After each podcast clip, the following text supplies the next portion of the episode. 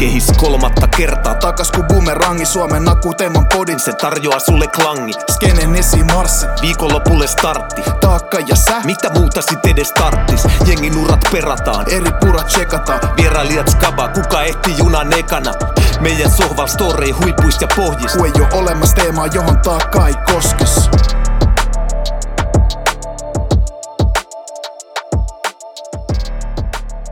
Ja se on Sonnin taakka, Suomen räpein, akuutein ja viikseliäisin podcast. Tervetuloa. niin viikseliäitä ollaan oltu, oltu, että ollaan päästy tänne asti.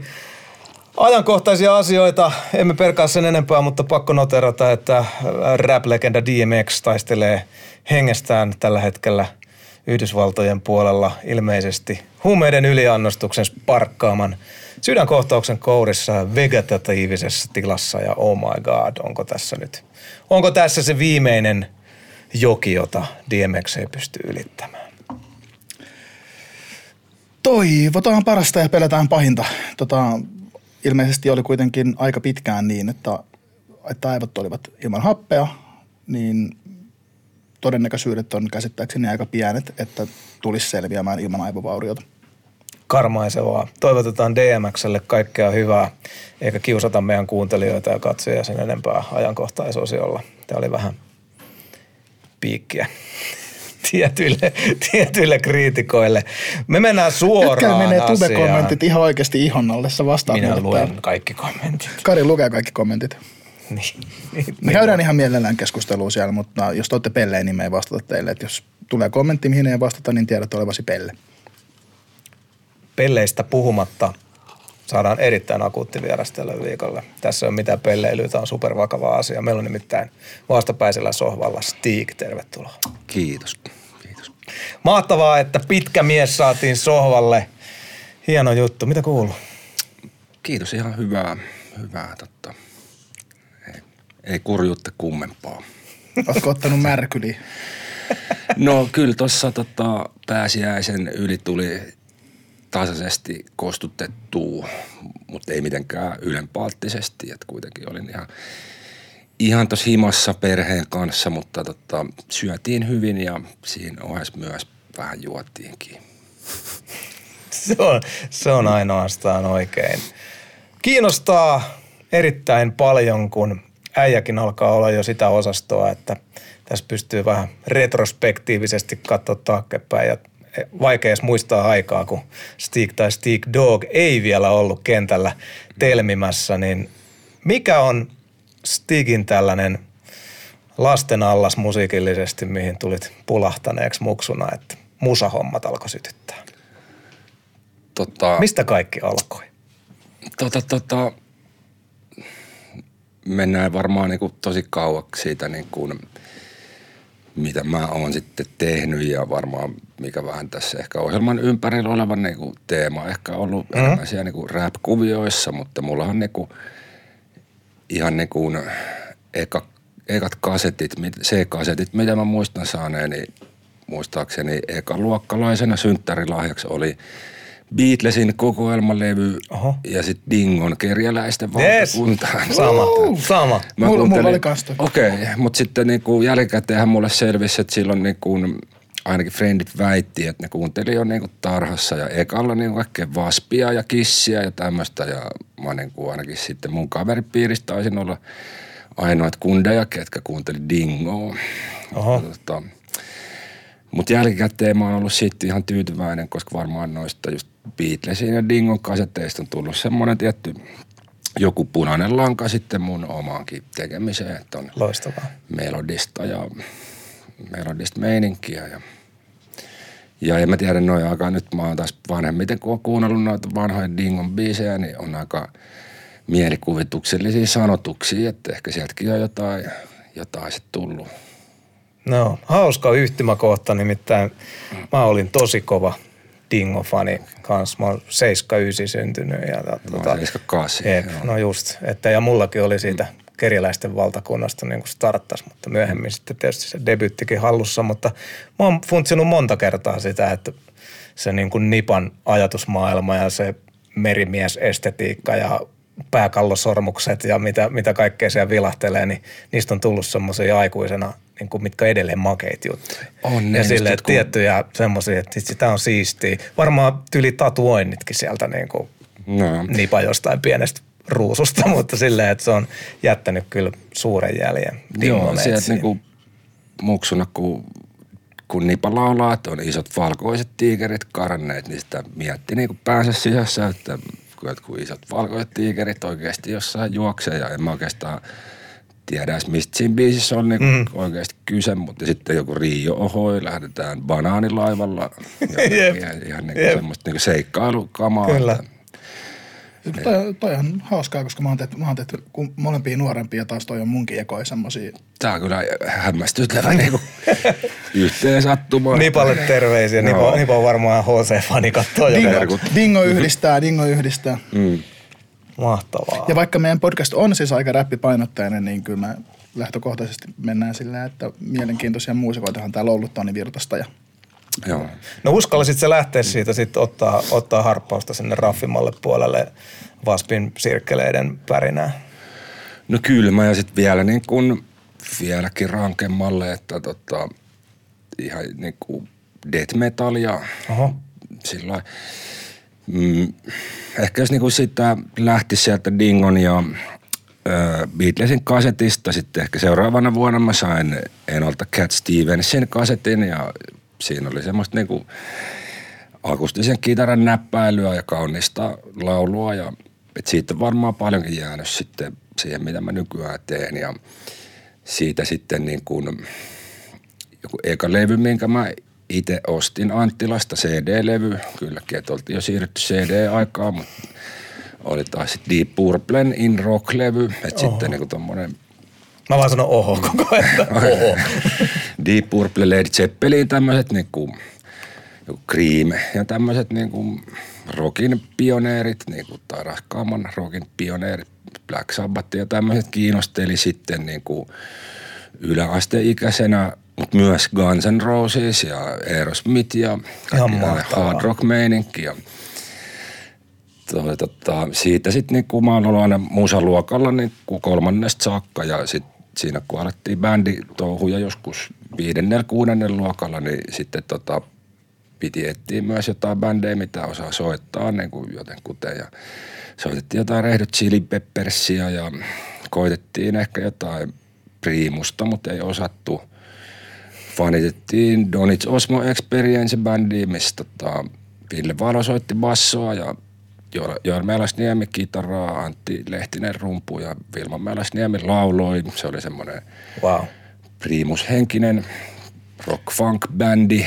Ville Valo soittamassa Primus tuntuu nyt jotenkin tosi... Se osasi vielä soittaa niinku, yhden niinku sikavaikean priimuksen biisin, missä vedetään pikkurillillä semmoista helikopteriääntä. Niinku, ja sillä oli joku kuusikielinen, viisikielinen basso ja mikähän se biisi on, missä tota, Les Claypool vetää niinku helikopteri pikkurillillä trrr, ja sitten tota, peukuttaa niinku muilla sormilla, niin Ville Valo osasi soittaa sen ja se oli ihan semmoinen Oho. muusikkoguru silloin. Me käytiin nuorisotaloilla kattoo niiden keikkoja ja sitten mä fänitin Kingston Wallia silloin ja paljon alkoi olla niitä omia bändejä, mutta että niistä sitten niin kuin äh, oli tämmöinen proge-bändi, vähän ehkä progehtava bändi kuin Gulliver Strips. Siltä tehtiin paljon nutakeikkoja ja jossain kaapelitehtaallakin päästiin esiintymään ja sitten oli tota... Toi on hauska, kun sanoit tuon, koska just oltiin tekemässä meidän radio-ohjelmaa tänään aikaisemmin ja tota, radio, radiotoimittaja Honkasen Mikko, niin se just on, on Taakan ystävä, että terveiset Mikolle, niin tota, se just sanoi tuosta Gulliver Stripsistä, että Hmm. Okei, siis se muista tämmöisen, koska se Joo. on niinku, se on kyllä rare matsku. YouTubesta löytyy ehkä joku meidän myöhäisempi keikka, mutta aika monta vuotta me tehtiin ja aloitettiin niinku ihan pikku jäbinä jossain. Et Pasilan nuorisotalolla oli eka treeni. Ja siis että Joo. oletteko te Pasila, ootko Pasilasta kotoisin? Mä en ole kotoisin sieltä, mutta mulla oli siellä frendejä, luokkakavereita. Kun musan luokkakalla olin, niin tuli sitten ympäri stadia frendejä ja meillä oli siellä sitten treenissä. Ja muistan Larussa käytiin keikkoilla. Meillä oli semmoinen HC punk-bändi kuin Masokistit ja tota, me käytiin täällä nuorisotalolla ja sitten tuolla kirkon kellarissa oli joku bänditapahtuma ja, ja tota, siinä mä soitin kitaraa. Mä myös sit soitin vähän niin kuin kitaraa, rumpuja, taisin soittaa bassoakin jossain bändissä ja, ja koskettimia ja kaikkia vähän ja – että ehkä siinä sitten kun kolmekymppiseksi alkoi tulla, niin alkoi olla ihan sikana noita bändejä ja osas kaikkea vähän soittaa. Mä tein vähän tietsikalla musaa, jotain niin kuin teknoa ja muuta härempääkin matskua. Ja, mutta se oli niin kuin kuitenkin semmoista harrastelua ja, ja musaa olin siihen mennessä fanittanut sieltä just death metallista johonkin niin kuin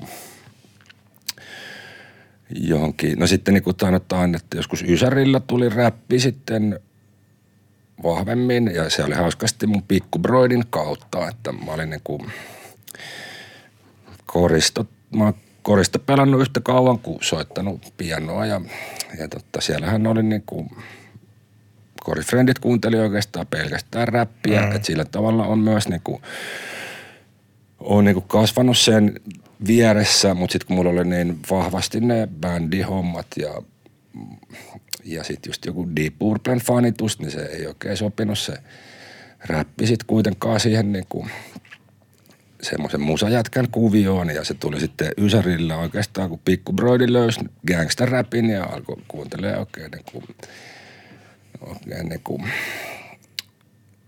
kaiken niin kuin tavallaan NVAsta eteenpäin siihen mm. hetkeen niin kuin, ja sit, sitä kun tarpeeksi kuuntelin, niin tajusin, että ei vitsi, että tämä on niin tämmöinen – tämmöinen on niin sivuuttanut jotenkin sillä ja, ja sitten myös niin kuin samoihin aikoihin oli alkanut dikkailla jostain George Clinton ja P-Funkki, P-Funkki-jutuista ja sitten tajusin, että ei vitsi, tässä on näitä samoja niin kuin riffejä ja biisejä ja yhtä hyvä meininki. Ja just ehkä se oli sitten eka niin kuin tommonen, West Coast niin kuin letkeä P-Funkki henkinen niin kuin räppi, mikä sitten sai mut niin kuin – alkaa aukeamaan tämä paketti tässä nyt. tässä on monta, mm. tämä Stig on kuin sipuli, siellä on leijeri. Siellä on leijereitä ja, ja sitten toi niinku siinä Ysärillä jatku noin Millenniumiin saakka jatku noin bändihommat, alkoi tulla jo enemmän keikkoja, oli semmoinen bändi kuin G-Litter ja missä mä soitin rumpuja. Meillä oli jopa jossain niin kuin stadin ulkopuolella jotain niin kuin festarikeikkoja ja hmm. toinen oli Kuja Orkestra, semmoinen instrumentaali funkkibändi, missä mä soitin kiippareita ja mutta siinä samalla kun mä soittelin, niin mä sitten fanitin, fanitin esimerkiksi Nate Dogia niin kuin tosi paljon ja se taisi olla ehkä jo 2000-luvun puolella sitten, kun, kun Nate Dogilla oli semmoinen lyhyt niin kuin hetki, hetkensä parrasvaloissa ja mä, mä olin kova fani ja siitä sitten tavallaan syntyi tämä Stick Dog-homma ja no niin. tavallaan niin kuin Stick Dog oli vähän niin kuin Suomen Nate Dog, että yhdistää vähän laulua ja sitten tämmöistä niin kuin rap-estetiikkaa ja ja aika lailla sillä lailla bändikavereiden, muiden kavereiden huvitukseksi niitä tein ja soitin siellä niin kuin ennen bänditreenejä uusia teoksia, niin sitten mä Ekoja biisejä oli just joku Rakkauden Bermudan kolmio ja sitten oli jotain, että joku koputtaa ja ne kaikki mun niinku ekat biisit päätyi sit siihen ekalle levylle, mikä tuli sitten joskus 2006 ehkä, mutta mä olin varmaan joskus 2002 ehkä aloittanut tekemään niitä Joo. ekoja biisejä. 2004 mun oli eka keikka Stig Dogina Lifesaver levykaupana synttäribileissä, olisiko ne ollut niiden yksivuotisbileet peräti Umo Jats Klubilla. Öö, niin siellä mä vedin sitten ekan Stig keikan ja siitä keikkaa varten tavallaan sitten loin tämän niin kuin imagon tavallaan vahingossa, että mä Vahingossa. Mä, mä lainasin niin kuin Didieriltä Duragia ja sitten tota, kävin kävi ostaa tota, Turning Pointista isoimpia Veluriverreita. löytyi, niin kuin silloin oli vielä tai niin kuin kuuden X, niin kuin XLT-paitoja. Ja, että se oli siistiä, että näin isollekin kaverille löytyi paitoja, jotka oli niin kuin yli, yli polven silloin. Ja tällä ja tota, sitten vielä niin kuin viimeisenä silauksena siinä varmaan kymmenen minuuttia ennen keikkaa, niin kun katsoin itteeni peilissä. Mä asuin siinä niin kuin Umo Jatsklubin vastapäätä toisella puolella katua, niin mulla oli sitten väkkäri omassa himassa ja katsoin itteeni peilistä, että ei tämmöisen niin parran reuhkalla voi nyt lähteä ja aloin sitä ajaa vielä partaa ja siinä tota, jätin sitten pelkät ja loppu on sitten historiaa. Vieläkin istun tässä teidän kanssa, että pelkät, pelkät pääsi nämä tota, nämä lasi, tämä lasihomma, mulla oli Fajalta lainassa silloin sen vanhoja kasarilaseja ja kelasin, että ne sopii hyvin. Mulla oli vielä aika sama vahvuus kuin Fajalla, ne Fajan vanhat lasit sitten. Löysit siihen Löysin siihen sitten. jazzklubille ja ne on valitettavasti kadonnut, mutta sitten mä ostin nämä, nämä lasit sitten korvikkeeksi totta, vuonna 2008 muistaakseni Stigidilation-levyn aikoihin. No, nämä taimaalaiset kullitetut 70-luvun feikkikartierit. Ja nämä on ollut siitä saakka sitten. Mahtavaa. Podcast-kultaa, podcast-kultaa. Hei, nyt tulee aika hyvää tarinaa jätkät. Tota, uh, meillä on sen verran korva kadulla, että osaan kysyä sulta tällaista, että kadut puhuu tuolla, että sä oot ehtinyt jollain tapaa vaikuttaa tuolla legendaarisen Numbers Entertainmentin vaikutuspiirissä ja, ja, ja tota noin, niin näyttäisi siltä, että ihan, ihan oikea debyytti Stick Dog self-titled albumi on Numbersilta julkaistu, mutta jostain kumman syystä sitä ei missään suoratoistossa ole. Onko tämä totta? On se joo ja Miksi ei ole? Siis saatavilla. Tämä on hirveä tylytys. Miksi ei ole? tota, tota, Chillakkari, Jossain chillaa. se on. Jossain se on, mutta siis tota, siis mullahan ei ole itsellä edes siitä fyysistä levyä. Joo. Se on tota, multa kadonnut joskus jonnekin. Niitä levyjä myös. Se, siis kaikki varmaan johtuu siitä, että se oli aika semmoista, mm, no nuoret jäbät niin pyöritti levyyhtiöä ja lähti aika rohkeasti ja vauhdilla etenemään ja julkaisemaan ja välttämättä siinä ei ollut niin järjestelmällistä sitten kaikki toimintaa. Että siellä esimerkiksi vissiin mun, mun niin kuin vanhat levyt lojuu aika pitkään jossain jakelijan varastossa vissiin sen jälkeen, kun Numbers oli lopettanut. Mm. Siellä oli niin kuin meikän levy ja Asan, Asakai kävi hakea sen levyt pois sieltä varastolta, mutta meikäläinen niin jotenkin pyki siinä hommassa niin paljon, että siellä on vissiin, sit mä en tiedä missä ne nykyään on, mutta että satoja levyjä vissiin kadonnut. Mm, niitä ei hirveän montaa Jossain on siis. painettu alun perinkään, että se on kyllä mahdollinen keräilyharvinaisuus. Itse, itse tota, luotan sillä lailla, että joskus, joskus sit tulevaisuudesta, kun vanhemmista aika jättää, niin mä ehkä saan perinnöksi niiltä sen le- oman levyn, ellei, ellei, ellei, ellei ne testamenttaa sitä Broidille, mikä on ihan mahdollista. Mikä täysin mahdollista. No sä just sanoit, että se on keräilyharvinaisuus, niin jos nyt vanhemmat kuuntelee, niin ne ehkä voit ajatella, että tästä voisi tehdä vähän fyrkkaa. Nehän saattaa, se voi olla, että se on kohta tuolla huuto.netissä kaupan. Joo. Mutta jo siinä oli semmoista kaiken niinku, kovaa, kovaa sähläystä tavallaan niinku monen asian, eikä meillä ollut mitään kirjallisia sopimuksia ikinä ja tehtiin vaan ja mä tein sitten jotain muutakin siellä. Mm, Harjoittelin silloin just tätä miksaushommia ja ja miksasin jonkun, niin kuin monet nyt tulee mixtapein, sillä rohkeasti lähden vaan miksaamaan sillä tyyliin, että ei ole ikinä miksannut mitään aikaisemmin, mutta luotin, luotin taitoihin ja itse asiassa ei se, ei se ole pahalta kuulostanut sit se monet nyt tulee mixtapein, että se oli varmaan mun eka tommonen niin miksaus. Enpä totakaan tiennyt kyllä. Muistan mixtapein kyllä elämästä. Mm, ja se oli mixtape, mutta siinä niin kun mä sain sitten beatit ja rapit erikseen ja vähän pääsi sitten säätelemään siinä tasoja. Hmm. Ja totta, sitten samalla siinä, totta, mä asuin silloin lähellä, niillä oli studio silloin totta, Albertin kadulla ja itse asuin siinä Pursimiehen kadulla ihan lähellä ja aika paljon sitten tuli siellä käytyä ja samalla sitten siellä kanssa tutustuttuu sitten enemmän niin kuin rap-jengiin. Esimerkiksi joku just Asan mä tavannut siellä studioilla ekan kerran. Ja sitä enemmän en oikeastaan tuntenut kuin noita niin kuin just Olari, Jäbi ja Davon. Ja koska me oltiin jostain syystä niin kuin näiden bändihommien kanssa paljon samoilla keikoilla. Keikoin niiden kanssa varmaan sen takia, että oli paljon yhteisiä tuttuja, jotka järkkäs niitä klubeja sitten, niin siellä oli sit usein oli joku, joku tota, Edu ja Jävät ja sitten meidän bändi ja siellä on niinku niihin sitten tutustunut ekana, plus sitten tietenkin noin, mä en tiedä miten mä, muista miten mä sitten tutustuin niin Petokseen ja Jonttiin ja, ja sitten kans niiden kanssa tein jotain niin kuin ensimmäisiä miksaus- ja äänitysjuttuja niin kuin, ja hmm. koitin niin kuin tarjota kaikille apua, että mä saan miksaa ja masteroida ja vaikka en mä oikeastaan osannutkaan.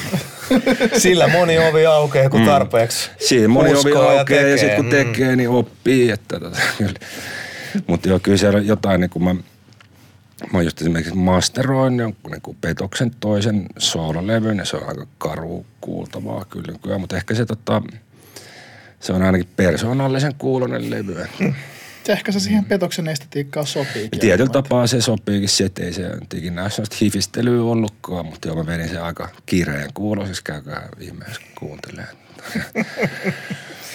aika moista moneen, moneen oot näppisehtinyt musiikillisesti upottaa. Siis mä en todellakaan tiennyt, tiennyt esimerkiksi tota, tosi monipuolista bänditaustaa. Olitko mm. Voxuissa nois, missään noissa bändiprojekteissa? En, se on jännä. Steve Dog on ensimmäinen, missä on niinku itse ollut ihan mikin takana? Joskus viidennen tai kuudennen luokalla koulussa meillä oli joku semmoinen muusaluokkalaisten projekti, että perustettiin bändejä ja treenattiin muutama biisi sitten. Oikein pidettiin sitten semmoinen konsertti, missä esiinnyttiin koko, koko koululle juhlasalissa, niin me perustettiin semmoinen ne Luumäet coverbändi, mikä oli hauska, kun ne Luumäethän oli niin Ramones coverbändi ja me tehtiin taas sitten – ne luumäet kovereita, niin siellä mä oon joskus viidennellä tai kuudennen luokkaan laulanut koulun juhlasalissa. Leena on, Leena on, liiman haistaja. Vedettiin sieltä toi biisi, sitten toi kutsukaa poliisi ja palokunta, tää on pahaa unta. Mites menikään, että kaksi biisiä lauloin siellä.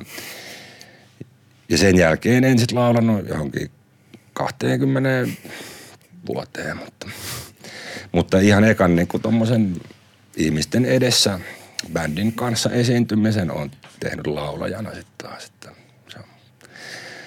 Ehkä siitä joku trauma sitten, että tuli sitten 20 vuoden tauko ennen kuin siellä Lifesaverin bileissä seuraavan kerran tartuin mikkiin. Ja muistan kyllä se Lifesaverin bileissä se eka Stig keikka jännitti niin paljon, että mulla kirjaimellisesti ääni ja käsi värisi ja kompastelin mikkijohtoon, mutta aina kun mä niin kompastuin, mä huomasin, että jengi niin nauro yleisössä ja tota, sitten mä että tämähän on ihan jees, jees juttu, että tavallaan sit siitä se niin kuin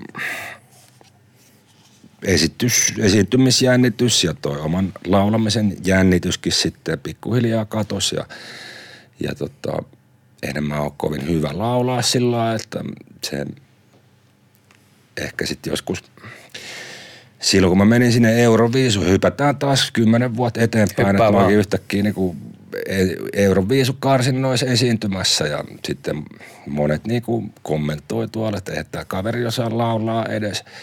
Mutta siinä vaiheessa mä olin kuitenkin jo laulanut joku niin kuin yli viisi vuotta ja tehnyt keikkoja ja olin vähän sillä että no että kun mä näytän, niin kuin, että mä pystyn voittaa että kisan näilläkin laulutaidoilla, että en ihan voittanut, se tuli mä kolmanneksi siinä, mutta kuitenkin kyllä sit sai itse luottamusta tähän hommaan, että pystyy näilläkin niin kuin, taidoilla tekemään laulajan uraa, että se ei ole siitä mulla ikinä ollut kiinni, että laulaisi kun Luciano Pavarotti, että se on enemmän se – kokonaispaketti sillä sitten ollut siinä. Ja, ja totta kai niin noin nykyajan studion vempeleet, autottuneet ja melodainit, niin on jeesannut, että ekan levy mä tein ilman niin kuin mitään autottunea ja tämmöistä ja sen ekan Stick Dog-levyn ja sen jälkeen niin ne on ollut kovas käytös kyllä, mutta hieno juttu niin kuin mun mielestä, että kuka tahansa voi olla nykyään laulaja, jos on jotain laulettavaa ja jos on jotain, en mä tiedä onko mulla, mutta joku on sanonut, että mulla on jotain niin kuin jonkinlaista lavakarismaa ja semmoista, että vaikka se onkin siitä kompastelusta lähtöisin, ja, mutta sekin on tietynlaista ehkä sitten karismaa, että uskaltaa tulla omine heikkouksineen ihmisten eteen, niin ihmiset saa siitä jotain sitten niin kuin itselleen jotain voimaa, kun ne näkee, että jos toi kaveri niin uskaltaa, niin ehkä mäkin uskallan mennä sitten huomenna puhumaan sinne palaveriin. Ja mulla itsellä toi, mutta tosta tuli mieleen, niin ennen näitä Steve Dog-juttuja ja muuta, niin näin ton Eternal Erection bändin Tavastialla. Ja tota, Sam Huber, laulaja, teki suuren vaikutuksen, kun se vetää niin kuin häpeilemättä sillä iso, aika iso vatsa paljaana himmeis funkki klediuissa ja ihan niin kuin kuninkaana. Ja sitten kun se tekee sen, niin koko se sali vapautuu, kun ne näkee. Että jos toi jääpä niin on noin itse varma ja rento ja vaikka on vähän ehkä ylipainoa ja ei ole täysin niin kuin, mutta uskaltaa olla niin kuin, niin sit sitä uskaltaa itsekin siellä yleisössä vähän vapautua ja sitä miettinyt jotenkin, että ehkä itse ollut jotain samaa, samaa sitten. Missä vaiheessa sulla sitten, kun sä just, kun oli tota bändihommaa ja soitit paljon, niin missä vaiheessa aloit tekemään omia biisejä tai missä vaiheessa rupesi kiinnostaa just? No se oli just niin kuin, että mä olin tehnyt jotain tietokone, niin kuin trackeri, niin kuin oli tämmöisiä kuin mod tracker ja sound tracker ja sitten tuli PClle niin kuin luksus Fast Tracker 2, missä se oli niin kuin 16 raitaa, muista vai oliko se 8 vai 16, sai niin kuin tehtyä semmoisilla yksinkertaisilla sampleilla musaa niin kuin, ja tein sitten sillä niin kuin jotain, olin tehnyt kaiken näköistä sillä huvin vuoksi, mutta sitten semmoinen varmaan ensimmäisiä biisejä, mitä mä oon niin bi- ihan saanut, että on valmis biisi, niin on ollut just näitä sitten Steve Dogin ekoja, että mä huvin vuoksi kirjoitin sen vaikka Rakkauden Bermudan kolmio biisin ihan, ihan sillä että siinä on säkeistöt ja kertosäkeistöt ja biisi alkaa ja loppuu niin kuin, ja olin tosi ylpeä, kun sain niin kuin. Aikaisemmin ne oli ollut ne teknobiisit, mitä on, tai jotain transeema teen, niin oli semmoista, niin kuin, että on joku luuppi ja sitä luupataan ja – sitten tota, tulee seuraava luuppi ja sitä luupataan. Semmoistahan se onkin usein, että se, mutta se tuntuu niinku vaikealta. Toi niinku tommonen biisin tekeminen ja sitten sanotusten tekeminen tuntuu ihan mahdottomalta, mutta sitten on niinku huumorin kautta sitten tavallaan aukes sekin puoli tavallaan, että se, ja siinä sitten vaikutti just noin niin kuin, just joku Edun ja Koposen erikois EP vaikutti paljon, että kun siinä tota, toi taas niinku, mulla menee niinku, tää niinku, niinku sanoit, sipuli, sipuli, jota voi kuoria monesta kohtaa ja siellä on monia tasoja ja yksi tasohan on varmaan alkanut jostain Raptorista mulla. Mä dikkasin mm. pienenä Raptoriin niin kuin, ja ennen kuin oli mitään muuta suomi-räppiä, että en mä Okei, okay, kyllä mä tiesin niin kuin joku Damn the Bandin ja tämän, mä olin nähnyt ne Lepakossa ja tiesin, että on jotain muutakin suomi-räppiä kuin, kuin vaan Raptori, mutta se Raptori oli kuitenkin eka, mikä tuli silloin valtavirtaan ja se oli huumoriräppiä ja mutta se oli myös tota, aika härskiä huumoria, mitä oli kiva kuunnella niin kuin vähän vanhemmilta salaa ja, ja tota, siitä on jäänyt sitten varmaan semmoinen, että sitten taas kun tuli niin kuin uusi tavallaan Rapin aalto ja Fintelligenssin toi se ensimmäinen semmoinen kymppituumainen vinyylissinkku, mm-hmm. joku... Finvasion. Niin. Vapaa tyyli Finvasion. Se oli eka, mitä mä kuulin sitten, että oli semmoista, että wow, että tämä kuulostaa niin kuin ihan oikealta räpiltä tavallaan, että että ei ole enää yhtään raptoria ja, mm. ja suomeksi ja tämä kuulostaa niin kuin flowaa sillä samalla tavalla kuin oikea räppi, eikä ole semmoista niin kuin, tänään minä lähden käppäämään kadulle, koska niin se raptori-hommaa, niin siitä oli vaikuttunut. Plus sitten kun vähän sen jälkeen kuulin sitten tota, just tota, Edu ja Koposta ja oli, että nämäkin, tässäkin on sitä niinku oikein räpin fiilistä, plus että taas aika hauskaa. Niin jotenkin noista sitten vaikutteesta se Stick Dogin oma oma sit juttu tuli ja uskaltautui just kirjoittaa jotain humoristisia lyriikoita ja, ja tota, samoihin aikoihin mä kävin vielä iltalukiossa, lukio loppuun. Mä olin aina ollut huono jotenkin ja epävarma ainekirjoittaja. Ja, mutta sitten meillä oli joku lukiossa oli semmoinen äikän maikka, joka osasi innostaa sit myös siihen, että sit samaan aikaan niin kun yhtäkkiä jotenkin koko se kirjoittamisen prosessi aukesi, että enemmän ja uskaltautui sitten tekemään biisejä ja on sit, sen koomin sitten uskaltautunut kokeilemaan ja kirjoittaa myös niin kuin jotain ei-huumoribiisejä.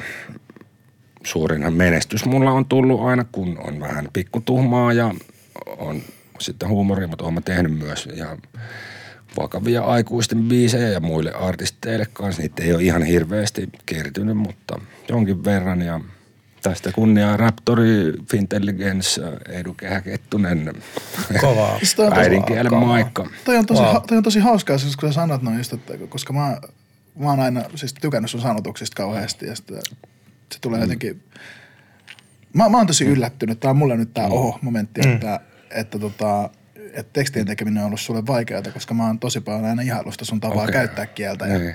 Sillä, Se on ollut vaikeaa ihan sinne melkein kolmekymppiseksi saakka, mutta mä, milloin mä joskus kaksi femmana tai milloin se oli, mä olisin 78 syntynyt, niin ja sitten mä oon aloittanut 2002 tai kolme kirjoittaa omia biisejä, niin joskus niin kuin 24-vuotiaana ehkä Hmm. vasta uskaltautunut ekat tekstit kirjoittaa.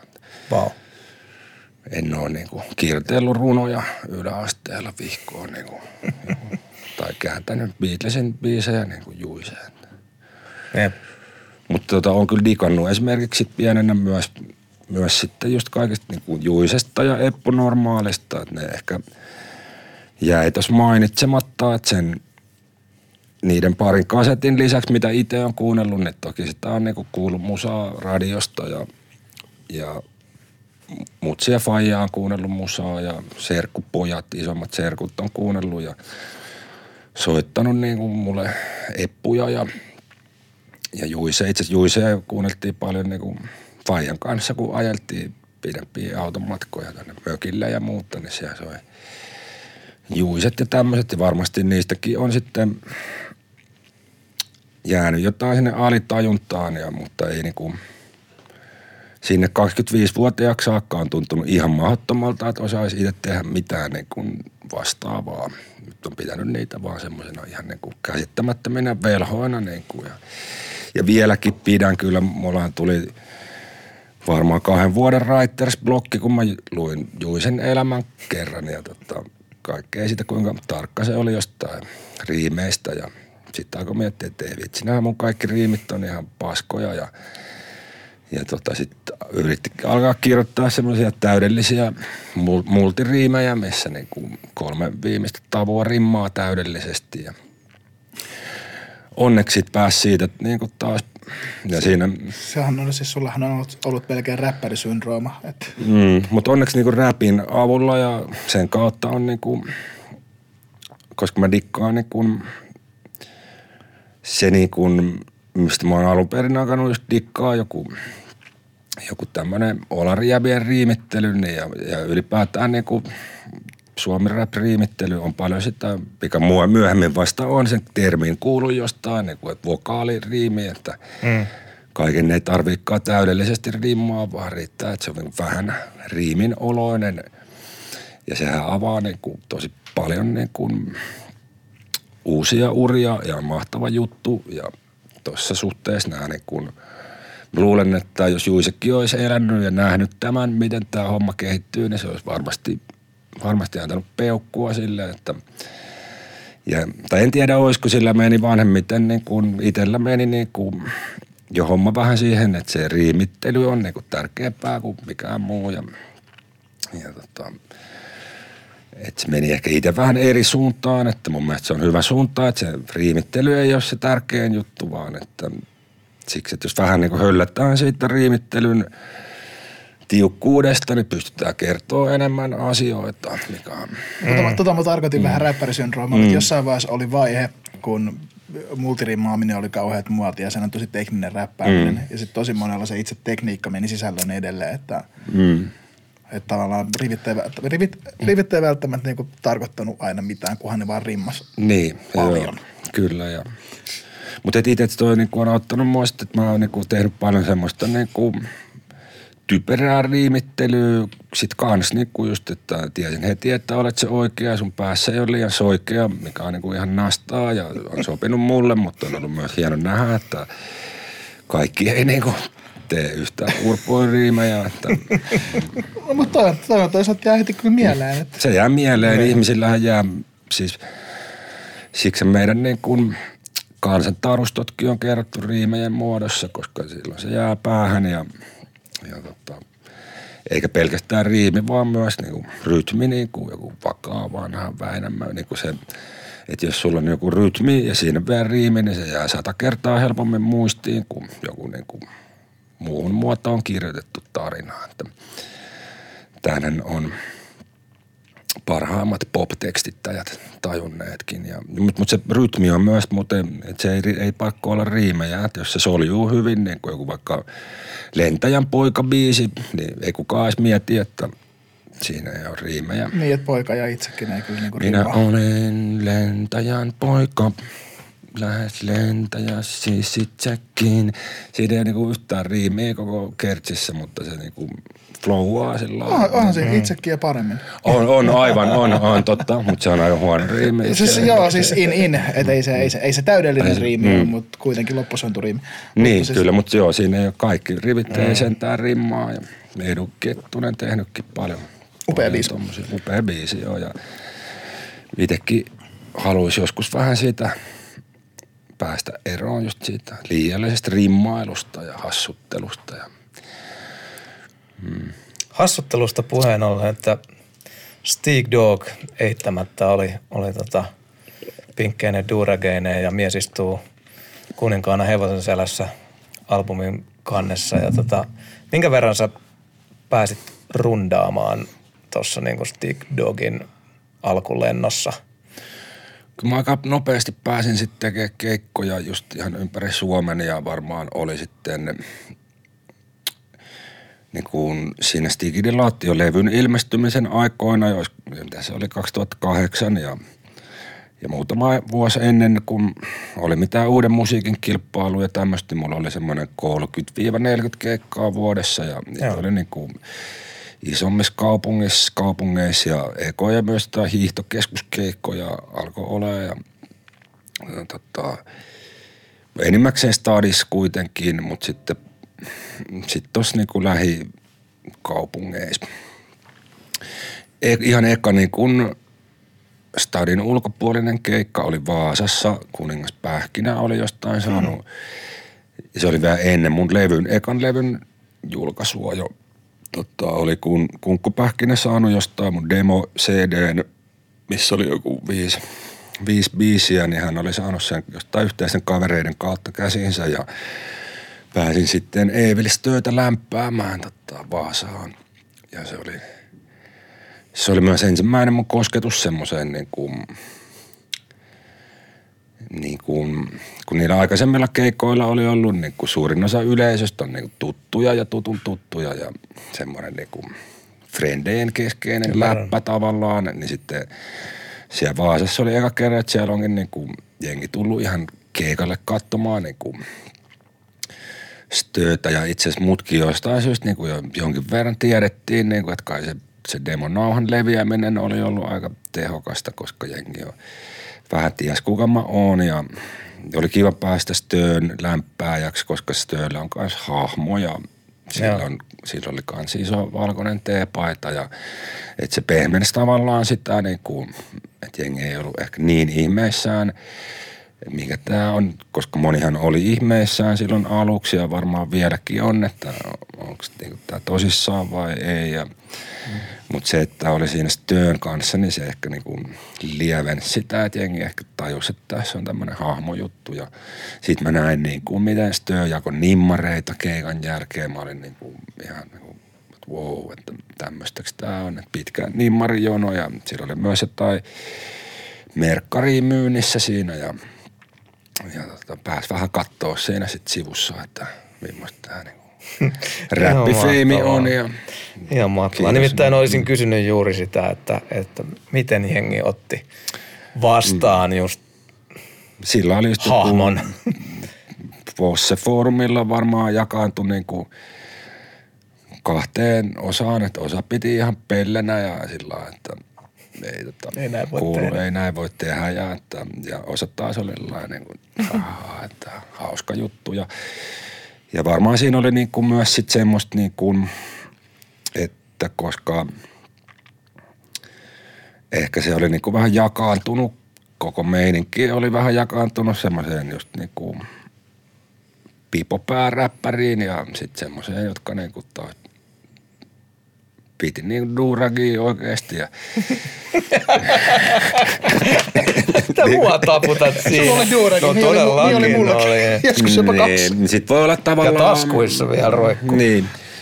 Varmaan sitten ehkä piipopääjengi niin kuin ehkä nauroi sitten enemmän sille jutulle. Ja, mutta mun, mun niin kuin, myös sillä silloin tuntui niin kuin, en mä niin kuin, voi olla, että mä vähän niin kuin tein just pilaa sillä jengistä, jotka pitää duuragia ja näin, mutta se niin kuin, Se oli hyvää parodiaa, koska siis... niin, se oli parodiaa ja eikä mä niinku, duuragia, mi- niin. missään nimessä niinku vihannut sitä meininkiä, että kyllä mä myös karsastin sitä semmoista niinku, karsastin myös sitä semmoista niinku vihanpitoa ja semmoista mm. niinku Purismia. purismia molemmin puolin sillä lailla, että ei mun mielestä niinku, mulla ollut mitään niinku,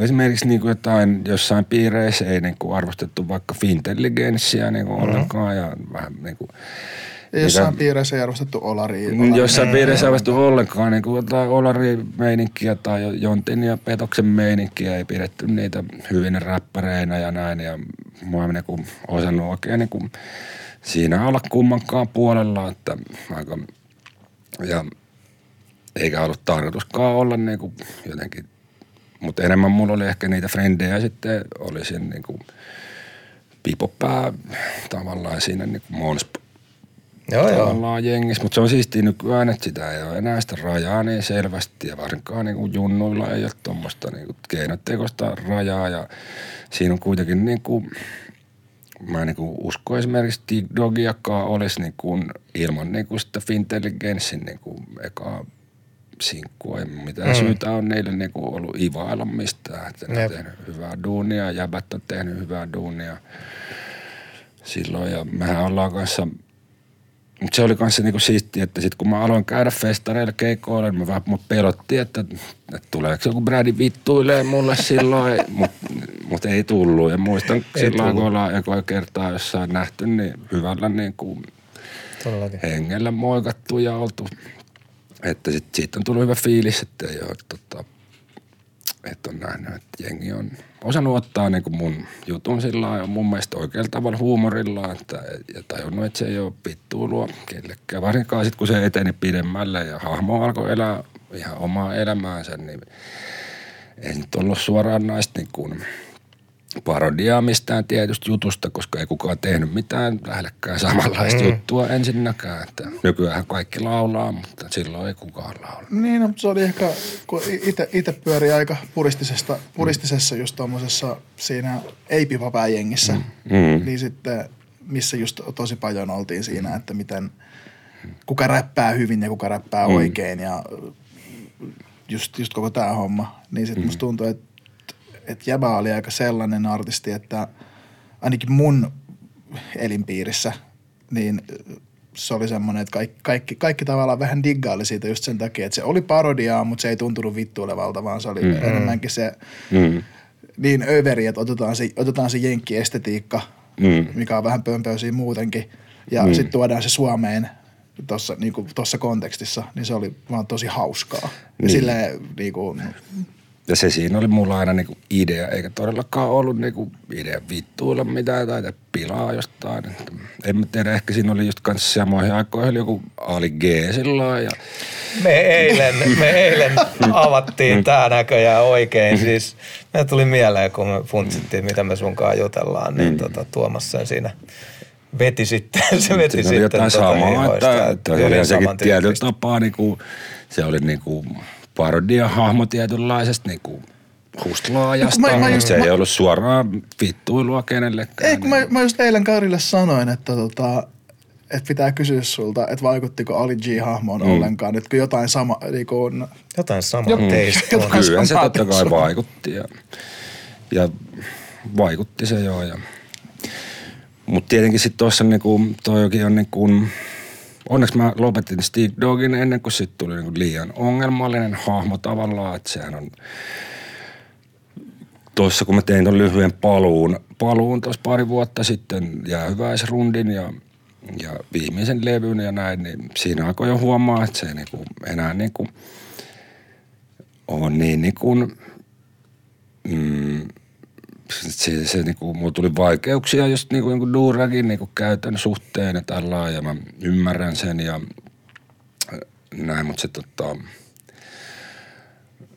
mm, se tuntui niinku, että se ei, hahmo ei enää sovi tähän aikaan jotenkin, että se niinku, Ymmärrän. ehkä siinä on niinku se kokonaan tämä kaikki keskustelu, että mitä me ollaan otettu niinku mustasta kulttuurista ja miten me käytetään sitä ja se on niinku mielenkiintoinen keskustelu ja, ja se on niinku aika vaikea keskustelu jo ilman, että ottaa sit siihen vielä tuommoista hahmoa niinku, että se on niinku, On hyvä pointti. Mm, mä en tiedä, että se, se tuntui niin kuin oudolta. Silloin mä sain pienen Durekin kohun aikaan silloin, niin kuin, joka kyllä meni multa siinä mielessä ohi, että mä olin itse silloin keikka viikonloppuna ja mä vaan seurasin sillä sivusta, että mun Durekista kohutaan jossain palstoilla ja siinä vaiheessa kun mä tulin jo tota, se oli aika pieni kohu Radio Helsingin haastattelussa, niin näytin paperit teille, miten Durekin solmitaan päähän ja sitä tota, ei sitten katsottu hyvälle, että se tota, ää, Siis kulttuurillisen omimisen, kulttuurinen omimisen niin kuin on pohjalta upposta. sillä se lähti ja tota, se on ihan hyvä keskustelu, ei siinä mitään. Että, Tär, tärkeä keskustelu mm. kyllä. Joo, ja tota, Duragi on nyt haudattu ja sillä lailla, mutta mä en ole niinku, mä en ole silti tota, canceloimassa Stig Dogia, että se silloin kun, silloin kun Stig Dog tota, oli ajankohtainen, niin silloin ei oikein ollut tuommoista keskustelua, plus että niin kuin Duragi oli vaatekappale, jonka sä ostat samasta kaupasta, mistä sä ostat sun housutkin. Niin Just näin, no aika, ve- veikkaisin, että aika harva meistä ajatteli, ajatteli Mm, siinä. sä ostit sieltä lippiksen, housut, Niin. paidan ja Duragin. Niin kuin, Eikä va- valtaosa varmaan edes siihen aikaan tiennyt, mitä varten Duuragi on. Että Ei kukaan ei tiedä, mitä varten se on. niin, se, et se oli vaan juttu, mitä, okei, okay, Jay-Z käyttää tätä lippiksen alla, toi on siisti, mm, tyyli, minäkin haluan sen. joo, mutta joo, ei tuu meitä. Mulle ei kyllä tuu noita tota, laineita, vaikka mä kuinka monta päivää sitä pitäisin. Mut se on totta kans tota, sit kun mulla oli tää lyhykäinen kohu, niin me oltiin siellä keikkamatkalla, niin mä olin PP kanssa keikkamatkalla, niin soitettiin sitten tonne, tonne tota, PP jollekin frendeille USAan niin kuin alan asiantuntijoille ja mustille frendeille kysyttiin, niin kuin, että ollaanko me nyt tosiaan mokattu tässä jotain. Ja niin yksi sanoi just hyvin, että no en mä tiedä nyt, että onko toi nyt niin vakavaa, mutta että hän ei vaan ymmärrä, että miksi vitus joku niin kuin valkoinen jäbä ylipäätään haluaisi pitää duuragia, niin kuin, jolla on niin kuin tämmöiset hiukset sillä lailla. Ei siitä niitä laineita saa niin kuin. Et se, niinku, se siitä siinä ihmetytti eniten, mutta niinku, Ai, ai, ai, ai. No mut joo. mut joo, tota, kyllä tota, se, se on myös siistin näköinen vaatekappale ja mä, se niinku myös kaikkihan niinku, mitä niinku pienenä niinku, jengi piti jotain niinku, lökäpöksyä piti niinku, ihan niinku ensimmäisiä muotijuttuja, mitä mä muistan ala-asteelta on ollut niinku superstarit ja sitten tommoset fatit nauhat ja, ja kaikki ne on otettu niinku jostain niinku räppimuusan videoilta ja levyn kansista ja, ja niinku rap ja breakdance ja skeitti ja graffitikulttuurista ja, ja sieltä ne vaatteet on tullut ja se on ollut semmoista niinku nuorten tyyppien fanitusta sitten kulttuuria kohtaan ja ja tota, mä niinku oikein edes niinku, mulla on tosi vaikea niinku löytää yhtään esimerkkiä siitä, että me suomalaiset junnut oltaisiin sillä jollakin tavalla niinku hyväksi käytetty sitä, että se on myös niinku vaikea täällä maailman laitamailla periferiassa tämmöiset niinku No, mutta tuossahan on tietenkin mm. on monia niin, monta, niin paljon mielipiteitä kuin on ihmisiäkin. On, ja hyvä, Mut, että keskustellaan. Mutta kuitenkin, e, siis yksi tuli, just tota, kävin, kävin keskustelua tästä, niin, tota, niin ystäväni Jani Tolin nosti hyvin esille sen siinä keskustelussa, että tota, et kuitenkin kun originaattorien tarkoitus oli se, että, tai ajatus oli hiphopin suhteen se, että se, että se mm. leviäisi ja niin. että sitä voisi tavallaan tehdä väriin ja sukupuoleen ja mihinkään, mihinkään liittymättä tainnut, milloin väli, väli on ne skillit ja se crafti. Mm. Että et, mm. et se riittää, että sä oot hyvä breikkaamaan tai sä oot hyvä MC, että sä toteutat sitä kulttuuria siinä ja että sille tiet, niin kun tietyille arvoille pitää pysyä uskollisena, mutta se, että, se pitää, että sen pitääkin niin kuin, ää, muovautua ja kuulostaa erilaiselta eri paikoissa. Kyllä. Että se oli kumminkin mm. käsittääkseni niin kuin alkuperäinen ajatus siinä. Ja sitten niin kuin mun mielestä, kun lähdetään perkaa tota niin kuin ja, niin. omimishommaa syvemmälle, niin kyllä se niin kuin, tavallaan niin kuin mun mielestä pitää lähteä sieltä bisneksestä ja miten niin kuin isot niin kuin kansainväliset levyyhtiöt, miten ne on tehnyt ja miten ne on hoitanut hommia – se, että jotkut niin kuin nuoret tyypit ympäri maailman fanittaa jotain kulttuuria ja käyttää niin kuin sen kulttuurin mukaisia vaatteita, vaikka välillä epäkorrektistikin, ei ole yhtä suuri ongelma mun mielestä kuin se, että esimerkiksi niin kuin major-levyyhtiöiden johdossa ei ole niin kuin yhtään mustaa ihmistä, sillä mä niin kuin, silloin kun oli tämä urban, urban genrekohu, mm. niin eka mä olin sillä, että mitä hittoa, niin kuin, että kun, miksi se, sehän on vaan yksi genreä sana, mutta sitten kun vähän luki siitä ja niin sitten mä niinku hiffasin sen, että se on tosiaan siellä levyyhtiöissä on tehty semmoista niinku valkopesua ja sehän ei niinku liity pelkästään räppiin, vaan se on lähtenyt jo aikoinaan niinku country on niinku ollut mun niinku, se on mun toinen niin kuin rakas musagenre niin on taas niin kuin kunnostautunut varsinkin siinä niin kuin valkopesuhommassa, että alun perin musa, mikä on ollut yhtä lailla mustien ja valkoisten musaa, niin on sitten kun on alettu levyjä ja radiohommia duunailemaan, niin on niin kuin muutettu täysin valkoiseksi genreksi ja on nostettu ne valkoiset esittäjät Framille ja sitten taas unohdettu ne mustat originaattorit. Ja sitten samaa tehty niin kuin tämän niin kuin just tämän urban tavallaan sen, että... Niin, että urbaani sana keksittiin, koska se on helpompi myydä kuin musta Se on helpompi myydä, niin. Juuri näin. Ja Va- valkoiselle mm. yleisölle on helpompi myydä ja se, on niin kuin, ja se, että just sitten niin kuin mustien levyyhtiötyyppejä niin kuin ura usein on päätynyt sitten sen niin kuin urban osaston bossiksi, mutta mm. sitten siellä niin kuin bossi, bossi leveleillä ei ole ollut lähes ketään, plus ei ole ollut paljon naisia. Jay-Zhän oli hetken Def Jamin johdossa, mutta... Mutta Def Jamkin on tietyllä tapaa niin, al- sen alalabeli. Niinku alalabeli. Eikö se ole jonkun isomman niinku... Se Universal. No, niin, niin. Että sitten tuolla Universalin, Warnerin, Sonin johtopaikoilla sit ei kuitenkaan ole ole ollut mustia, vaikka ne myy enimmäkseen mustaa musaa. Ja se on niin kuin ongelma ja sitä ei mun mielestä saa ratkaistua niin kuin puuttumalla jonkun, niin kuin, jonkun niin kuin kellareissa mikkikopis räppäävien niin kuin jannujen vaatetukseen. Ei, ei, tie, ei tietenkään. Tuossa on paljon mm. ongelmallista ja sama media, medialla on osansa siinä, että jos halutais, halutaan tuoda tietyn tyyppisiä arvoja esille tai tai sanotaan, että media, mediassa on paljon tekopyhyyttä, että vaikka jos, jos kritisoidaan tietyn tyyppistä musiikkia, mutta silti soitetaan sitä, missä ne vaikka tosi toksiset arvot tulee esille, niin siinähän on selkeä paradoksi. Mm. Mutta joo, kyllä se, se tota, vieraamme on täysin oikeassa mielestäni siinä, että ne oikea, oikeat ongelmat on ehkä vähän jossain muualla kuin Pasi, Pasi Helsingissä on tota, tuskin pahan suopaisesti mm.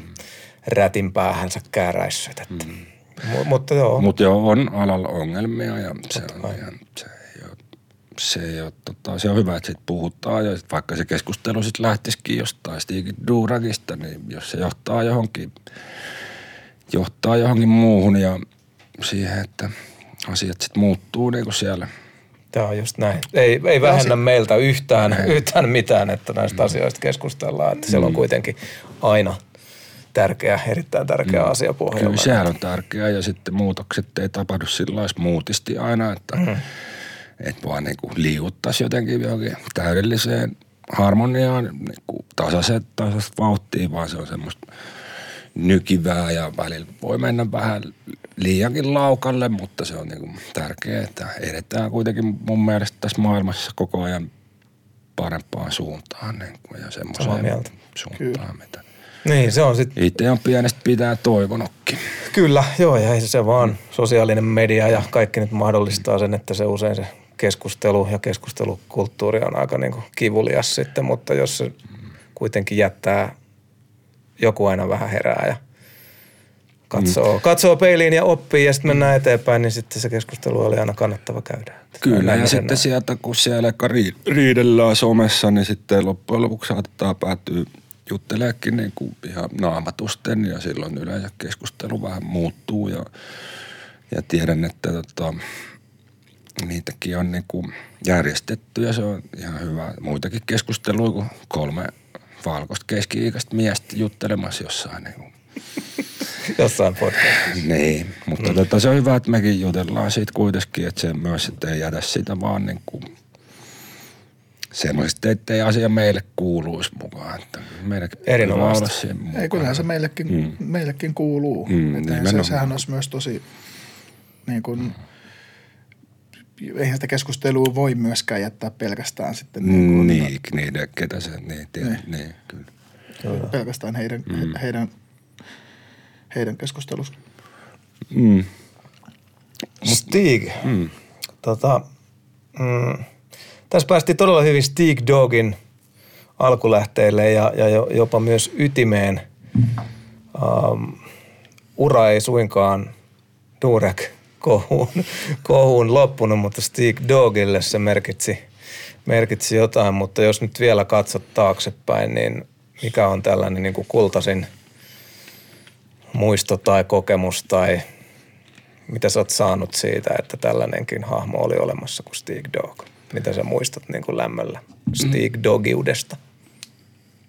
No kyllä mä niin kuin, ihan niin kuin pelkästään lämmöllä sitä muistan ja on niin kuin Stig Dogille, tavallaan Stig on uransa velkaa Stig Dogille, että ikinä, ikinä ei olisi tässä tota, tässäkään tilanteessa ilman ilman Stig Dogia tässä haastattelussa.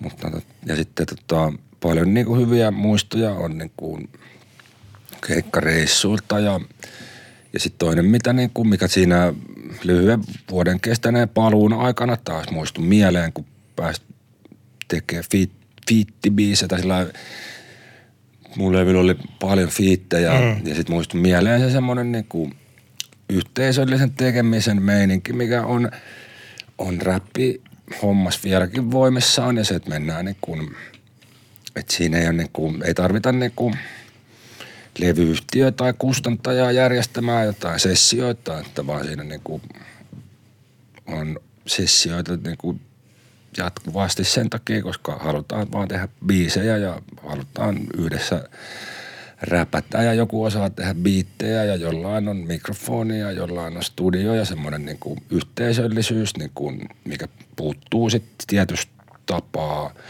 On sitä tässä poppimaailmassakin, mutta se, se on niin kuin kuitenkin enemmän semmoista niin kuin esimerkiksi, että on järjestetään jotain leirejä ja missä sitten on sovittu etukäteen niin kuin – kaikkien teosto-osuus, että kolme tyyppiä kokoontuu tekemään biisiä ja kaikki saa 33,33 prosenttia, josta kustantaja ottaa 33,33 prosenttia ja okei, lähdetään tästä tekemään. Että siinä on kuitenkin vähän eri kuin semmoinen niin täysin vaan pyyteetön yhdessä harrastaminen ja musan tekemisen riemu, mitä on niin kuin rap-kuvioissa. Että se on varmaan se, mitä eniten tässä kaipaa ja muistelee lämmöllä. Erittäin hyvin sanottu. Oli pakko tarttua, mm. tarttua tuohon, koska oman, oman pitkän taipaleen varrella niin tota, rakastanut tosi paljon fiittaus tai tuommoista niin yhteistekemistä ja näin. Ja sitten on ollut oman ydingenren ulkopuolelta itsellä paljon, paljon vieraita ja lähes poikkeuksetta se sisään tulevan vierailijan fiilis on se, että vetsitte, teillä on siistiä teillä räppäreiltä mm. tällainen. Ja tässä pikkuhiljaa on alkanut niin kuin näkee, että mä uskaltaisin väittää, että me ollaan tartutettu tonne poppipuolelle ja miksei jopa vaikka niin kuin iskelmän puolelle sille, että ei ole, ei ole niin kuin mahdotonta, että sulla on Kaija K. featuring jotain ja Joo. Lauri Tähkä ja Juha Tapio vois mennä ja niin kuin kollabona tälleen. Mm. Se, et, mut, mä syytän ja nostan meille hattua, että, tämän niin kuin, että me ollaan saatu tartutettua ehkä tonne. Kyllä. Mm. Ja mä, mä oon vähän miettinyt sitä, kun on just ollut nois, niin koko ikänsä noissa räppisessereissä, missä, missä on alun perin mm. kokoonnuttu vaan studiolle hengaille mm. ja sitten ne, ketkä on saanut versen kirjoitettu tarpeeksi nopeasti tai on ollut jotain, niin ne räppää. Mm. Ja sitten on kumminkin ollut paljon noissa niin poppikoureit-sessioissa kanssa. Mm. Niin tota, niin kyllä, kyllä se tota, on se niin kuin ihan eri, eri mentaliteetti, mutta sitten ainakin mun kokemuksen mukaan myös tuolla just nimenomaan pop-sessiossa, niin on myös mahdollista semmoiseen mahdollisuus siihen vapautuneeseen ilmapiiriin, missä, on, missä, ei, missä, ei, missä ei mietitä niitä pinnoja ja tuleeko tästä nyt hittiä, haskataanko aikaa, vaan et tota. On ja sitten ehkä just nimenomaan haluaisi niinku kannustaakin varsinkin semmoisia uusia, uusia kasvoja, jotka haluaa tuohon pop-alalle, niin nimenomaan niin lähteekin tuolla tavalla niin kuin tekee sitä omaa verkostoa tehdä frendejen kanssa ja että ei pitäisi niin kuin, ja ottaa just toi rap-asenne tekemiseen ja toi niin kuin, että, että nyt vaan duunataan eikä mietitä esimerkiksi, miten tämä pitäisi jotenkin tehdä ja, ja, tota, ja käyttää niitä omia kontakteja, että jos joku frendi osaa äänittää ja miksaa vähän, niin sitten pyytää sieltä apua ja ettei, mm. ettei niinku, jotkut ehkä ajattelee, että pop-maailma on semmoinen, että sä oot lahjakas, sit sä ilmoittaudut sinne, että mä oon valmis tulee duuniin tähän pop-maailmaan ja, ja sitten sulle niinku järjestetään niinku, niinku sitä tehdäänkin, että kyllä kustantaja järjestää sessioita, levyyhtiö järjestää kustantajien kanssa sessioita ja levyleirejä ja tämmöistä, mutta tuon varaan ei niinku kannata mm. mun mielestä jättäytyy, vaan pitää olla sitä omaa, omaa niinku aktiivisuutta ja semmoista, että itse saa asiat etenemään ja hommaa sitä verkostoa, että kyllä menee esimerkiksi menestyneimmät pop-tuottajat, tämmöiset, ketä mä tunnen, niin on niin kuin, niillä on just se niin kuin verkosto, hyviä tekijöitä ympärillä ja, ja tota, siitä se niin kuin lähtee, eikä siellä kukaan niin kuin levyyhtiön bossi pysty taikomaan niin kuin jollekin tekijälle semmoista verkostoa tuosta noin vaan, että, että se pitää yhä itse niin luoda ja olla. Nimenomaan. Sen takia voisin sanoa, että ei ole mikään ihme, että tuolla tämän hetken huipputuottajista aika isoillakin tuoleilla istuu tyyppejä, joilla on hip-hop-juuret, että se on kollabo tekeminen ja, ja, ja niin kuin osaajien haaliminen ympärille on, on luontaista. Kyllä, nimenomaan. Tämä hyvä myö. Mm. mm. Miten Stig, oliko se, korjaa nyt, mä en muista vuosilukua, mutta milloin sulla oli tämä Euroviisukeissi?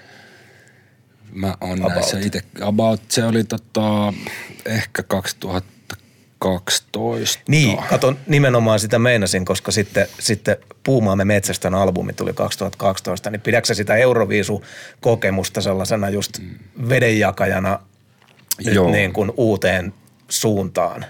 Eikö se ollut tuo laululeija se biisi? Oli joo, ja se oli vedenjakaja ja siinä tämä monen kertaan tämän kertonut tämän, mutta se on hyvä, että mä oon kertonut tämän monta kertaa, koska nyt mulla alkaa itselläkin pikkuhiljaa hahmottua, että miten se, miten se meni. Niin kun, eli, eli mä olin niin kun kelannut laittaa pillit pussiin. Mä olin mm-hmm. päässyt taikkiin opiskelee äänisuunnittelua ja tota, äänitystä ja elokuva äänitystä ja äänisuunnittelua ja sitten mä kelasin, että mä mm, jaksa tehdä keikkoja enää ja laitetaan Steak Dogin pillit kokonaan pussiin, mutta siinä tuli sitten joku vielä – PPn kanssa tuli joku idea, että tehdään niin Unplugged-levy. Stig, mä en muista oikein, mistä se niin idea lähti, että tehdään joku vielä viimeinen levy ja Unplugged-versioita noista Stig Dogin biiseistä. Siellä tuli jotain Stiginin laatioa ja tämmöistä. Ja Matti Mikkola värvättiin siihen jeesaamaan, tai ei värvätty, vaan se kanssa tuli sillain, tuli mukaan siihen ja, ja se tota, projekti sitten niin kuin lähti kasvamaan siitä. Sitten alkoi tullakin uusia biisejä ja just sit samoihin aikoihin tämä laululeija biisi pyöri siellä. Mä kuulin sen demon ja sitä tota, sitten mä kelasin, että tämä sopisi siihen tota, mun Unplugged-levylle, että jos siihen nyt kerta tulee jotain uusia biisejä, niin toi laululeijahan voisi olla yksi niistä.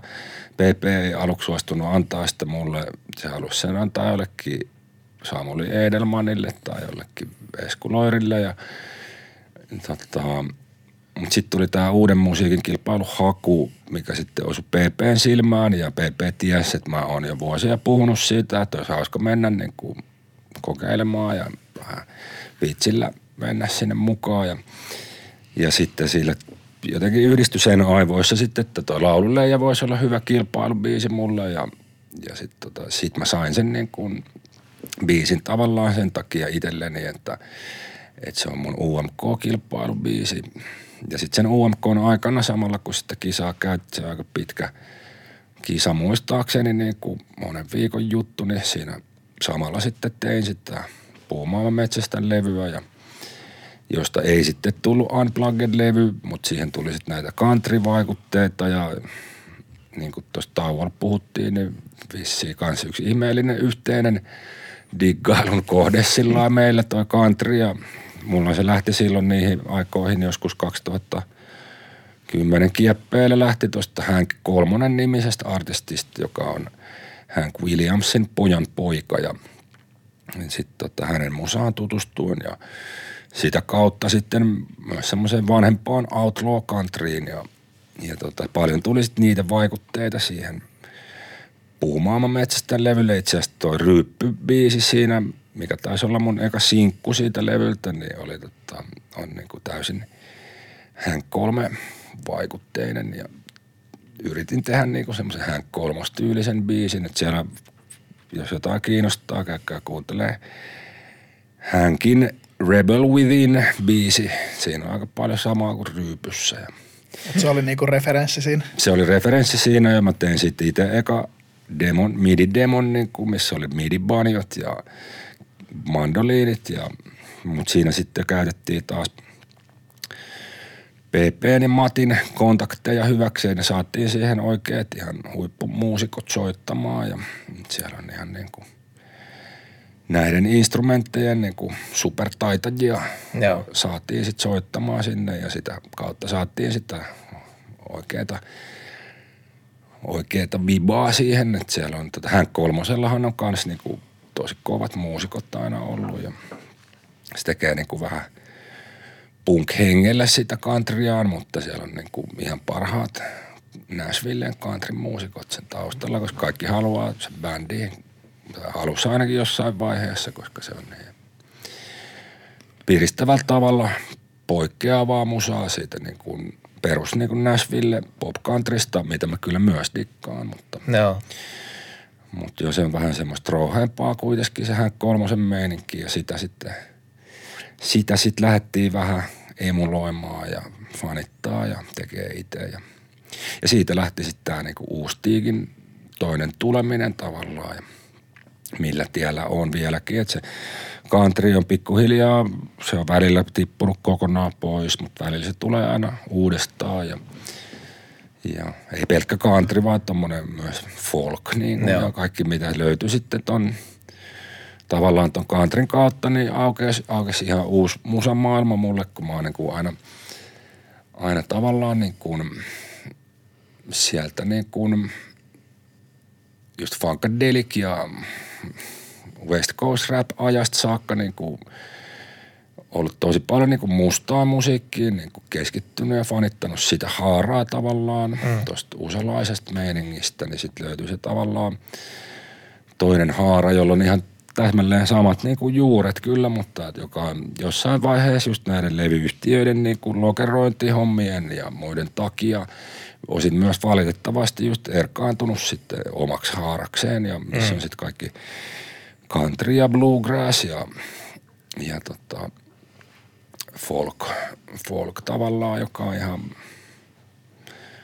tietyllä tapaa kans keinotekoinen genre, että siellä on niinku, ja pidetään niinku valkoisena genrenä tietyllä tapaa, mutta ei siellä niinku, ennen kuin levyyhtiöt keksi sen lokeroida tuolla tavalla, niin siellä on ollut niinku mustat ja valkoiset muusikot yhdessä musisoinut ja on tosi vaikea, jos kuuntelee niitä ihan niinku, mistä kaikki on lähtöisin jostain vuosisadan alun ensimmäisestä äänitteestä, niin siellä ei ole vielä sitä jakoa Joo.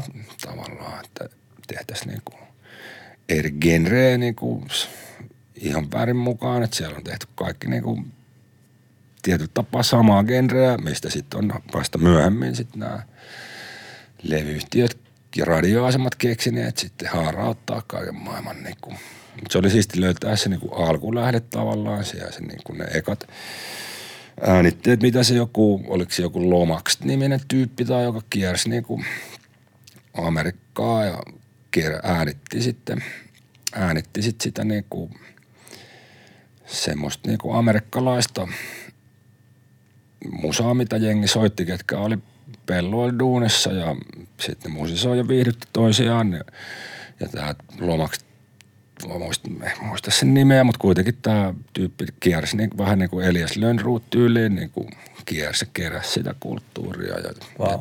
ja, ja tavallaan sen niin kuin, sieltä sitten on niin kuin lähtenyt se kaikki, mitä mä oon kuunnellut niin kuin eläessäni. Että, ja kaikilla on niin kuin yksi sama alkulähde siellä Same source. USA niin kuin maaseudulla.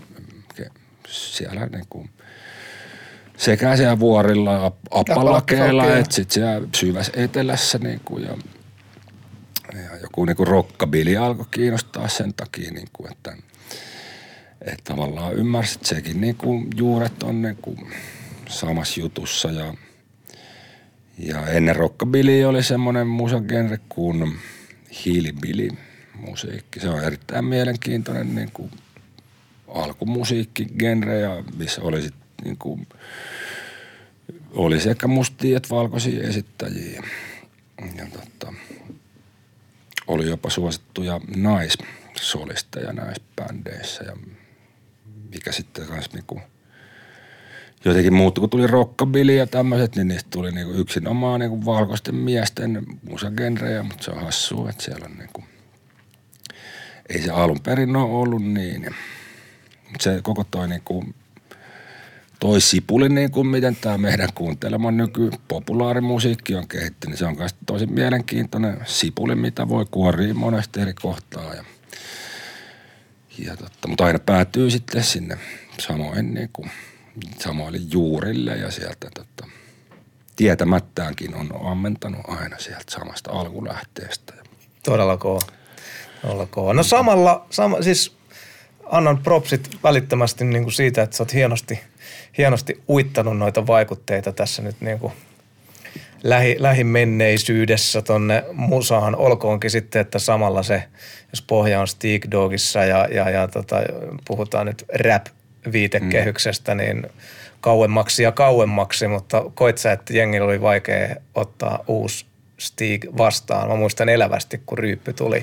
Me ollaan oltu keikkareissulla ja, ja ei siinä ole – kuuntelijana ymmärtänyt silleen. Tämä on se sama, sama Pasi, joka teki sitten Stick Dogia ja he, nyt siellä on Banjo ja, ja muuta, niin mä muistan, että se oli semmoinen lievä shokki, että mihin tämä ukko on nyt niin kuin menossa, mutta tota, oliko se smoothia sulle vai tuliko backlashia suunnanvaihdosta? No kyllä, siis ei monen niin kuin, frendi ei ole vieläkään toipunut siitä, että varmaan suurin osa mun niin kuin, frendeistä piti sitä karmasevana virheenä ja tota, ja yhä niin kuin muistelevat lämmöllä sitä Stig Dog-aikaa ja ymmärrän sen, että se on jäänyt niin kuin monella, monella se on sitä parasta Stigiä, mutta itsellä tosiaan kun samoihin aikoihin niin kuin muutenkin toi musa kuuntelupaletti laajeni ja, ja tosiaan olin niin kuin lähellä lopettaa kokonaan, niin itse ei ole sitä sillä epäröinyt hetkeäkään, etteikö se mm. ollut oikea päätös, että se sen lisäksi, että, että se tota, et, et toki se niinku auttoi siinä, että musta on tullut nyt tänne koko kansan Stigi, että se Stig Dogina sitä ei olisi välttämättä ikinä tapahtunut, mm. mutta myös niinku se myös niin kuin sen lisäksi se piti mulle tuon musan tekemisen mielenkiintoisena, että kun mulla ei ollut oikein enää paloa, paloa jatkaa sitä Stig Dog-vitsiä, niin ilman tota muutosta, niin mä varmaan tekisin enää mitään soolouraa, että se oli sillain, sillä ihan niin kuin väistämätön juttu, että toi piti tapahtua ja ilman, että sitä olisi tapahtunut, niin mä en olisi tässä istumassa, niin en mä siksi sitä mitenkään niin kuin kyseenalaistanut, että se oli hemmetin hyvä päätös, eikä ollut tosiaan mikään harkittu kaupallinen päätös pelkästään. Et toki siinä oli sitäkin, että hiffattiin, että tämä Stig ja laululle ja tämä, tämähän sopii paljon paremmin jonnekin uuden musiikin kilpailuun kuin joku Stig Dog ja tota, joku niinku loskat naamalle meininki sillä Oikein saman olisin nostanut.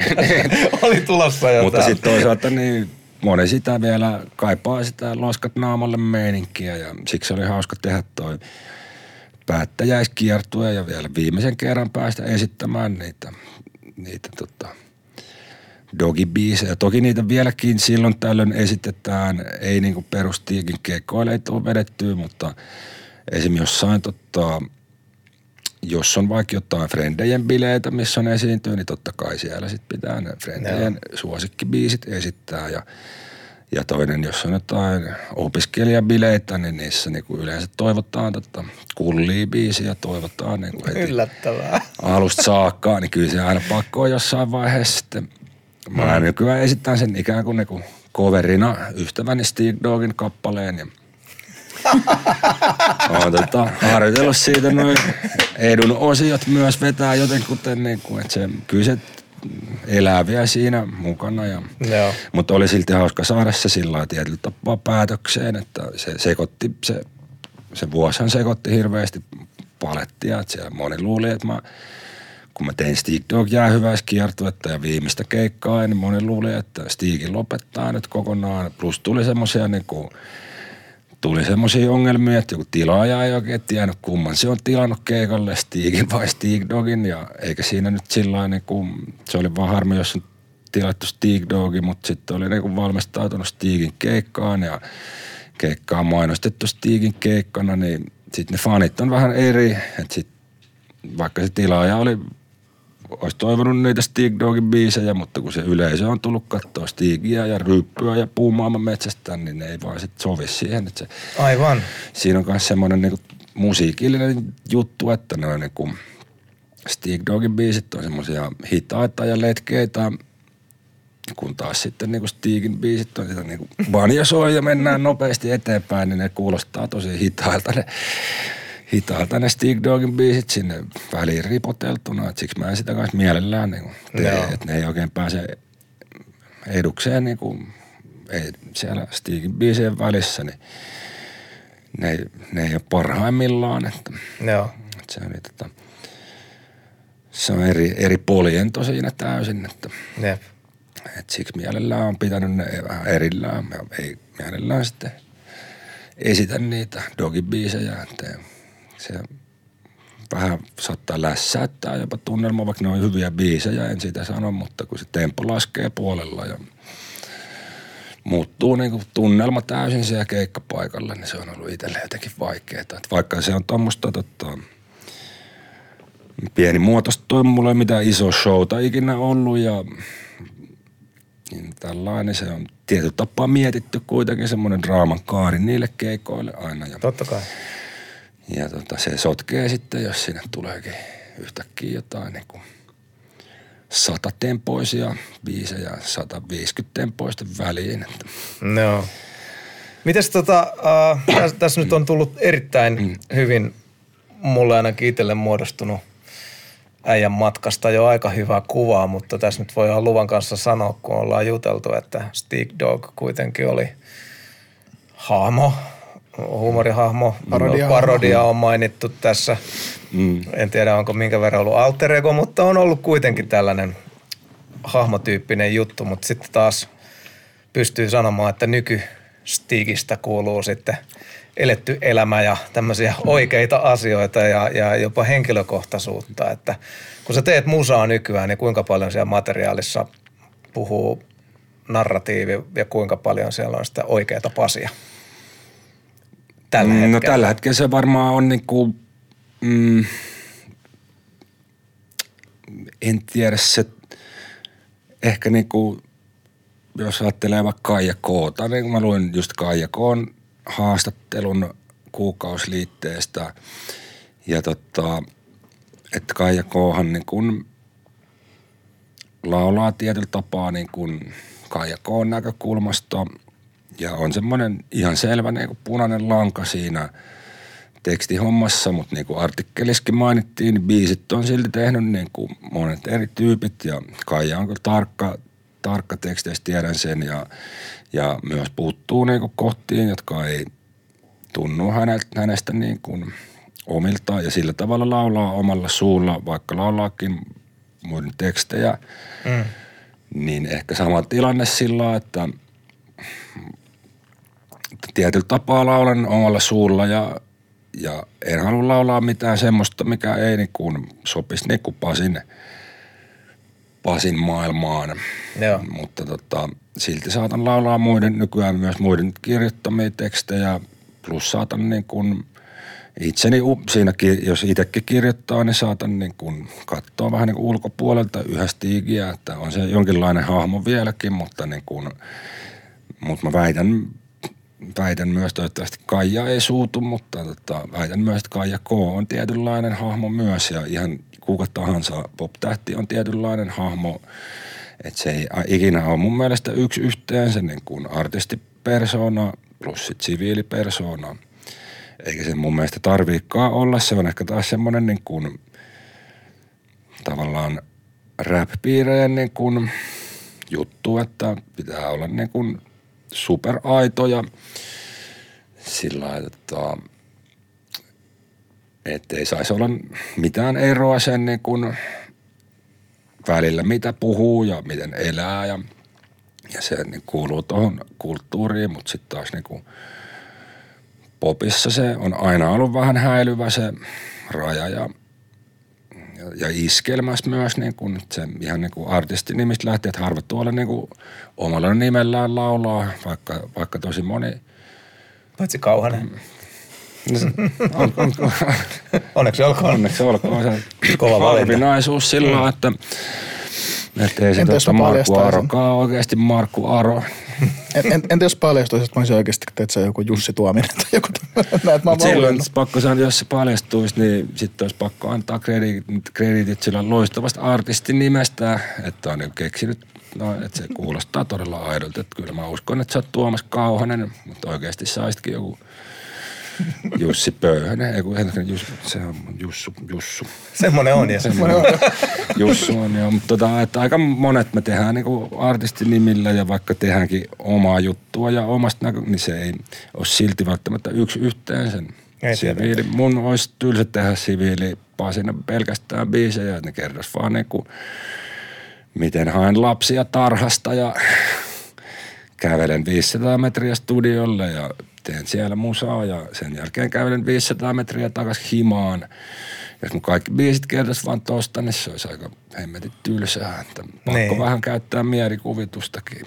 Joo, on se varmaan Kaijallakin, nyt kun mainitsit Kaijan, mä en ole mm. kyseistä artikkelia lukenut, mutta mm. voisi kuvitella, että Kaija ja 24H on niin kuin Uber vahva mm. tota, vahva nainen, korkkarit kattoon skumppaa ja mm. näin, että eiköhän, eiköhän sielläkin ole ne sitten synkät poimittu hetket. sitten mm. siihen, niin kuin, siihen, miten niin kuin, mitä, an, miten annetaan ulos.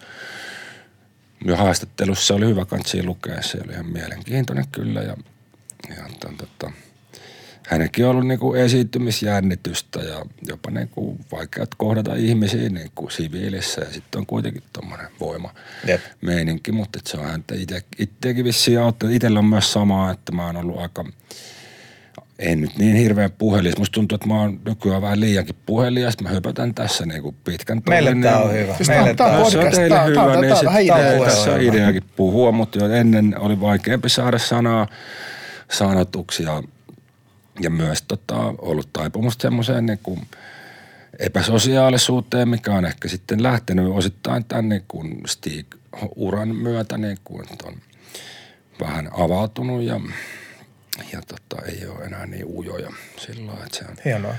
myös niin kuin vaikuttanut toiseen suuntaan, että ei se pelkästään, että siviilielämä on alkanut enemmän vaikuttaa siihen musaan, mutta että myös se musapersona ja Stigin persona on vaikuttanut Pasiin, että se toimii molempiin suuntiin. Joo, ja onhan niin kuin sanoit, että, että kun räpissä on se, että pitäisi elää sitä, mitä on, niin kyllähän yhtä lailla valtaosa räppäreistä on täysin roolihahmoja ja narratiiveja. Se on mielenkiintoinen sipuli kans kuorittavaksi ja siinä niin kuin, en mä tiedä, katsoo jotain Grandmaster Flash niin kuin meininkiä, niin, niin nämä on niin kuin supersankareita. Niin, kuin aivan. Ei se, se on mitään niin kuin, paitsi sitten ne oli kuitenkin niin kuin, tietyllä tapaa aidoista niin kuin, kuvioista, ja, mutta se, se on kuitenkin niin kuin, on ollut rapit paljon hahmoja ja on ollut ghostwritereita, niin kuin ei kaikki edes kirjoittanut itse, ja, mm. mutta on kuitenkin elänyt semmoinen niin kuin myytti, että On räppäreiden pitää ja- kirjoittaa voi- kaikki itse. Kyllä, että se on ollut niinku sit iso shokki, jos onkin selvinnyt, että johonkin biisiin joku toinen on kirjoittanut joku huukin. Joku niinku, Dr. niin- Dre meni monelta pilalle, Mm. kun kuului, miten, miten tämä NWA-legenda voi. Mm. Sitten kaikki meni murskaksi, kun Drelle kirjoitetaan. Ja, ja wow. wow. sillä sti- Still Grey meni pilalle, koska Jay-Z kirjoitti sen kokonaan. Se Niin. kirjoitti Snoopin kiosuudet. Voi ei. Se on niinku jäänyt, mutta on, to, musta tuntuu, että toikin on vähän niinku lieventynyt, mitä on niinku tehnyt junnu, junnu räppäreiden kanssa duunia, niin se ei ole enää niin tota, sillä esimerkiksi se, että joku toinen kirjoittaa huukin ja laulaa huukin, niin ei ole enää mitenkään kammoksuttavaa. Ja, ja myös, että vaikka kirjoitettaisiin niinku versiäkin vaikka yhdessä, niin sekään ei ole enää Joo. niinku mikään mahdottomuus. Että se on, tuntuu ihan luontevaltakin välillä ja Kyllä. ettei se ole niinku enää pelkästään sitä, että kaikki niinku nysvää sillä Mm. yksin siinä. Ja sit okei, nyt mulla on valmis, että voi vähän... Mä kirjoitettiin aikoinaan toi Stigidin laatiobiisi, se oli sillä vähän pakon edessä, koska me, meillä oli muistaakseni kertsi siitä jotenkin valmis sitten. Mä en muista miksi, mutta jostain syystä me sovittiin tuon tuomion koneen studiolle joku äänityssessio. Sitten ei ollut versejä vielä, niin sitten piti PP kanssa siinä paikan päällä kirjoittaa nopea verset biisiin ja tota, sieltä just PP lähti jotain niin kuin hyvät hyssykät, me tultiin tyhjentämään nyssykät ja, ja se oli itse asiassa varmaan niin kuin eka meikän tommonen niin kuin. Mutta se on oikein hauska siinä, että en muista miten ne krediitit merkittiin, mutta sitten suuri osa krediitistä kuuluu kyllä PPlle niistä ja se on myös hauskaa, että ne on mennyt mun piikkiin aika lailla, että jengi on, "Ah, voitpa sä nokkelasti riimitellyt tohon, mutta PP-riimejähän ne oli suurimmaksi osaksi kyllä siinä biisissä. Okei, no niin. Joo. Just näin. Hei, tota, kiusaan vielä tuolla Steak Dogilla sen verran, että niin kuin sivusitkin tuossa, niin se oli 2018, kun oli, tuli vielä Playlist Vol 1 ja, ja, Joo. ja, ja, tästä sitten ruvettiin panee Steak Dogia arkkuun, niin alussa oli tällainen kadut puhuu tyyppinen muistelu, niin vedän vielä toisen tuolla, että meille on annettu ymmärtää, että kuitenkin olit Vol 2 käynnistänyt ja jopa ehkä aika pitkällä siinä. Pitääkö tämä paikkansa? Joo, kyllä. Niin jossain on unreleased Steak Dog. Onko mitään oh, Stigin, Steak Dogin perään haikaileville semmoista, että joku tämmöinen Steak Dog Vaults avataan ja tota, Vol 2 biisit vapautuu kuultavaksi, saati sitten, että Stig Dog palaisi vielä joskus. Onko se siellä arkus kuinka pitkillä nauloilla nyt naputettu? No, ää, tota, koskaan ei pidä sanoa ei koskaan, että, että, että niin kuin tuossa jossain, jossain oli joku mainosfilmi me tehtiin, missä tota, sanoin, että tämä on niin tämä on nyt lopullisesti loppu. Sitten pitkä tauko, ellei, ellei joku tarjoa tarpeeksi massia.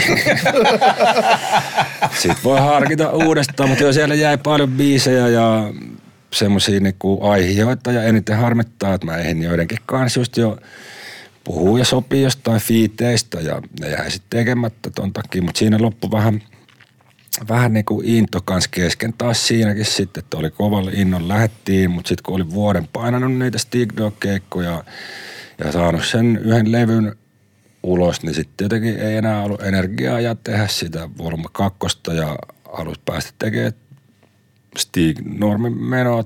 Ja tuntuu, että se sotkee niin paljon, että sitten päätettiin, että feidataan se volume kakkonen ja palataan taas niin kuin normi päiväjärjestykseen, ettei se sotke liikaa sitten, mutta tosiaan niitä jäi varmaan kymmenkunta biisi aihioa ja, ja biittejä jäi ja oma niitä jotain itse tehty, kun mä om, omat tekemiä biittejä saanut sitten jengille Joo. tyrkättyä niin kuin muille, että mä muutama niistä elää niin kuin nyt vieläkin sillä mahdollisena Stiigi-biiseinä, että myös mä kyllä välillä aina en ole ikinä tuosta niin kuin mustan musiikin hommasta kokonaan, niin kuin, vaikka on kuinka ollut countrysta innostunut ja iskelmästä ja muusta, niin aina mä niin kuin dikkaan kuitenkin siitä niin kuin mustan musiikin rytmistä ja, ja tota, en näkisi mahdottomana, että Stigin biiseissä tulevaisuudessa tulisi olemaan jotain, Mahtavaa. jotain R&B-poljentoa myös No niin, niin. mukana. Että sillä tavalla asia elää. Hyvä. Hei tota, olit paljon kansaa vuositolkulla, vuosi toisensa jälkeen kiinnostavassa vain elämää Niin, tässä... ohjelmassa. Kauhanen on eri mieltä tästä formaatista kuin minä, mutta Ei, ei, kun siis vain elämähän on kuitenkin se tavallaan viimeinen, niin kuin, viimeinen kynnys, missä breikataan sitten koko kansalle. Mm. Et se, mm. siitä, sehän on nykyään varmaan ainut väylä siihen, jos haluaa olla silleen, koko kansan artisti on päätyä vain elämään. Stig päätyi. Niin millainen kokemus se oli?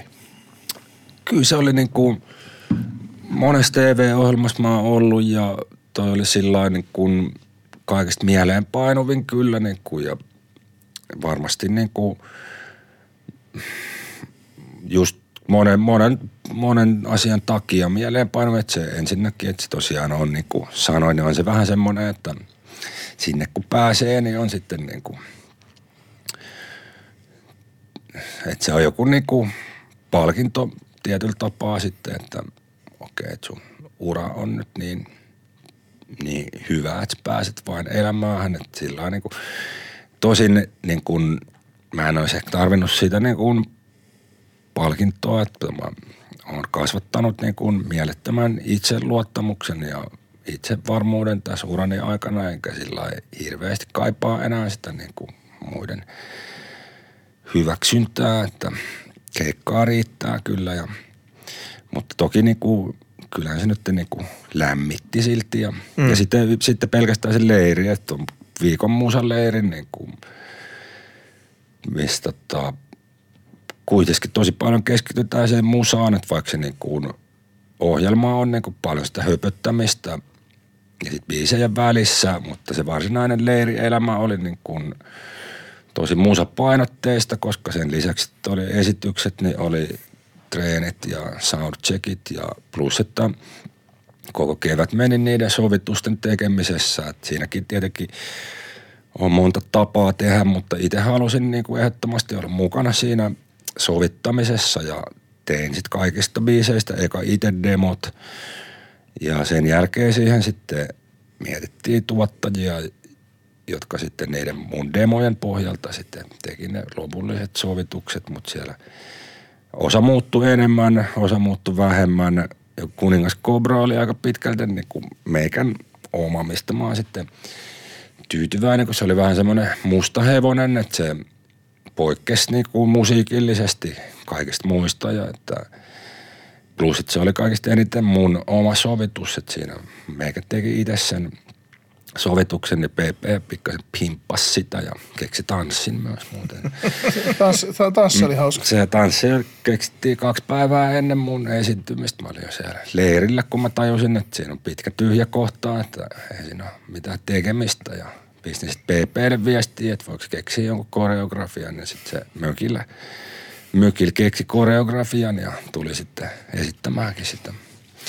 Mutta se oli niinku sillä eniten semmoinen, että itse tein biitin, PP teki tanssit, siinä oli sitä vanhaa meininkiä kanssa, että ei tarvinnut palkkaa ketään niinku huipputuottajaa siihen tota, jeesiksi vaan niin kuin itse puuhailtiin. Ja sitten siitä tuli sitten ehkä semmoinen niin kuin... Mä laskisin PPn pikkuhiljaa kyllä huipputuottajaksi. Mä ihan, mulla, ihan mulla, tota, mä, mulla on vaikea tota niin, mä, mä, ymmärrän, koska siis me, me ollaan kumminkin molemmat tultu kasvettu MGin kanssa, niin sitten tota, mutta... Niin, ja oon mäkin tuottanut Popedan levyn. Mutta... Niin, niin, että periaatteessa... Pitää muuten paikkansa, aika komea Niin, että kyllähän tuossa nyt voi niinku alkaa vähän noita huipputuottaja Mm, mutta silti siinä oli sitä fiilistä, semmoista niinku, että friendin kanssa puuhataan niinku sitä semmoista niinku, semmoista niinku luomufiilistä tavallaan. Ja että siitä tuli sitten kansan suosikki, niin lämmitti sitten erityisesti. Ja, ja tota, mm, kyllä toi tota, oli hauska päästä just vähän sitten sinnekin höpöttelee, höpöttelee omia juttujaan. Ja aika hiljaa mä siellä loppujen lopuksi istuin siellä pöydässä. Tämä oli myös eka ohjelma, missä mä itse katoin itseäni televisiossa. Aikaisemmin en ole, en ole sietänyt katsoa. Mä tiedän, että mulla on esimerkiksi vähän erikoinen puheääni, tai se so, nuotti on jos joskus kehittynyt tämmöiseksi, mikä se on, ja mun on itse ihan mahdoton kuunnella sitä, mutta – mutta tota, siksi mulla ei ole noita kuulokkeita päässä nyt myöskään. Ja... so, no, saanko kertoa tarinan tästä, koska muistan ekan kerran, kun tapasin sut. Oli Warnerin jotkut mm. tota, levyyhtiökinkerit. Mm, kevätjuhlat tai jo, jo, Joku tämmönen just. Ja, ja sitten kun mä oon kuunnellut sun musaa kumminkin niin kuin lähtien, ja mm. nähtiin siinä jossain parvekkeen röökiltä tai jotain, ja sitten kun puhuit, ja sitten kun siinä on se sama nuotti, millä sä, millä sä usein laulatkin. Ja sitten mä kysyin joltain friendiltä, että onko toi niinku roolihahmossa täällä? Ei kun se on tommonen. Ei Mutta siistiä, että siistiä, tota, että on niinku herännyt tommonen ajatus, että sekin kertoo siitä, että ehkä tosiaan se roolihahmonen mun siviilipersoonan väli on tosiaan tässä vuosien myötä pienentynyt, että jos ne mm. ollaan sekaisin. Ja, mutta se nuotti noin sai vain elämää bändiläiset selvitti tuon nuotin siellä leirillä, että se on kvart, kvartti, toi niinku intervalli. Etkö niinku toi onkin kvintti. No miten se nyt meneekään, mutta siinä on kvartin intervalli kuulemma, mitä mä vedän. Siinä, totta. Samalla olivat selvittäneet. Me, me, meidän ääni, äänimies tuolla tota, hajoilee. Mm, sä voit kokeilla laittaa autot näihin, kun mä oon. Niin siitä se niin näkee sit visuaalisesti. Se. Mut se... Ah, ja tässä pitää olla tarkkana. Meillähän on yksi, yksi tota, musiikkitermi mennyt täällä, tai se ei mennyt meiltä, vaan meni, meni laulaja Neito Kais Joo, osastolta. Niin Nelliltä. Nelli sanoi jonkun termin väärin ja heti oli kommenttikenttä haukat, että ei muuten ole, vaan se on terssi. Okei, okay. no, mun joo. puhe on kvartti, mutta siinä no niin.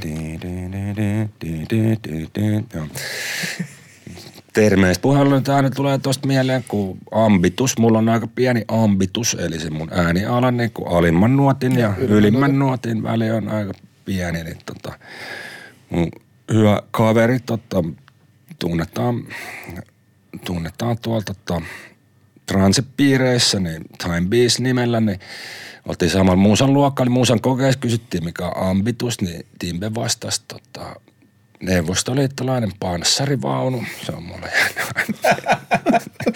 Sain nelosen kokeesta, mutta on kyllä ansainnut mun mielestä niin luovuudesta edes jotain Kyllä pitäisi aina antaa vaan jotain bonuspisteitä. Timbelle terkut. Minkä verran tunsit leiritovereet entuudestaan? No jonkin, jonkin verran tunsin niin kuin Reinon varmaan parhaiten niin kuin mm. vuosien takaa ja paljon yhteisiä frendejä ja tota, Mariskan kanssa aika monen vuoden takaa, mutta sitten jonkun Veskun ja Ressun tunsin sillä lailla, kun tämä keikka back, festarin bäkkäreiltä silloin, että ollaan juteltu ja, ja tota, mut sit just Ylppöä en tuntenut ja Arjaa en ja, ja Annikaa hädin tuskin. Varmaan kaikki jossain nähnyt ja moikannut, mutta mm. Mut, ja ylp, ylpä muistan kyllä, kun eka kertaa olin jossain niin kuin Emma Gaala jatkoilla ja silloin tota, mua tunsin vielä niin kuin itteni ihan ulkopuoliseksi ja, ja tota,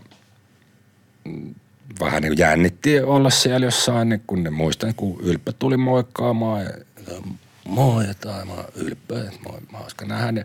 Siitä tuli hyvä fiilis silloin ja se jäi mieleen ja siitä mä tiesin jo etukäteen, että Ylppö on niinku rennompi jäbä, mikä tavallaan se artisti-imago on vähän semmoinen niinku mystinen. Niinku, Mystinen ja vähän jäyhä ja, va- vähän vakava. vakava mm. mutta sitten niinku, osasin odottaa ja sitten leiri viimeistään sen, viimeistään kävi sitten selväksi siellä niinku, kun oli 15 minsaa hengannut sen kanssa, että todellisuus on jotain ja muuta, että se onkin sellainen hauska niinku keppostelija, joka on koko ajan niinku, joku niinku hauska video mielessä ja vitsailut mielessä ja semmoinen niinku rento mukava jäbä, jota ei tarvinnut kyllä yhtään jännittää ja ja kaikki oli tosi rentoa ja mukavia silloin melkein 15 minuuttia siellä tutustuu, että siinä ohjelman ekat minuutit, kun me kävellään päätalolta saunalle, niin me oltiin, siinä me ollaan jo niin kuin kaikki sillä yhtä jengiä ja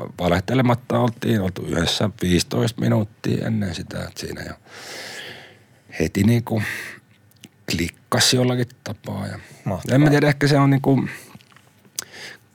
kyllä tekin ehkä olette huomannut, tai en tiedä, oletteko huomannut, mutta jotenkin kollegojen kanssa siinä on aina niin kuin pienempi kynnys jutella ja, ja tota, tutustua kuin, niin kuin muuten tuntemattomien ihmisten kanssa. Että siinä on ehkä semmoinen niin kuin, esimerkiksi tietty semmoinen niin kuin tyynyttävä varmuus siitä, että jos sä oot niinku kollegan kanssa alat juttelee, niin se ei mene heti siihen niinku, tavallaan kun taas sitten jos juttelee jonkun, joka ei ole alalla, niin silloin yleensä käydään aina samat asiat läpi. Esimerkiksi nyt niin kuin vain elämän jälkeen, niin aina vain elämää asiat ja, ja, tota, ja kysellään niin kuin, millaista niin kuin oli siellä ja tunneeko sen ja tunneeko sen tämän, mutta sitten kun tapaa kollegoja, niin tietää, että on, että tota ei niin kuin tarvii käydä läpi, että kun kaikki on jo Tai siis just Hammi kysyttiin sulta. No niin, tämmöisestä tämä on eri, erityistilanne, mutta jos me nähtäisiin tuossa niinku, ja varmaan, mutta siis kyllä kollegatkin on kysynyt toki sit vain elämästä näin, mutta silti, että se,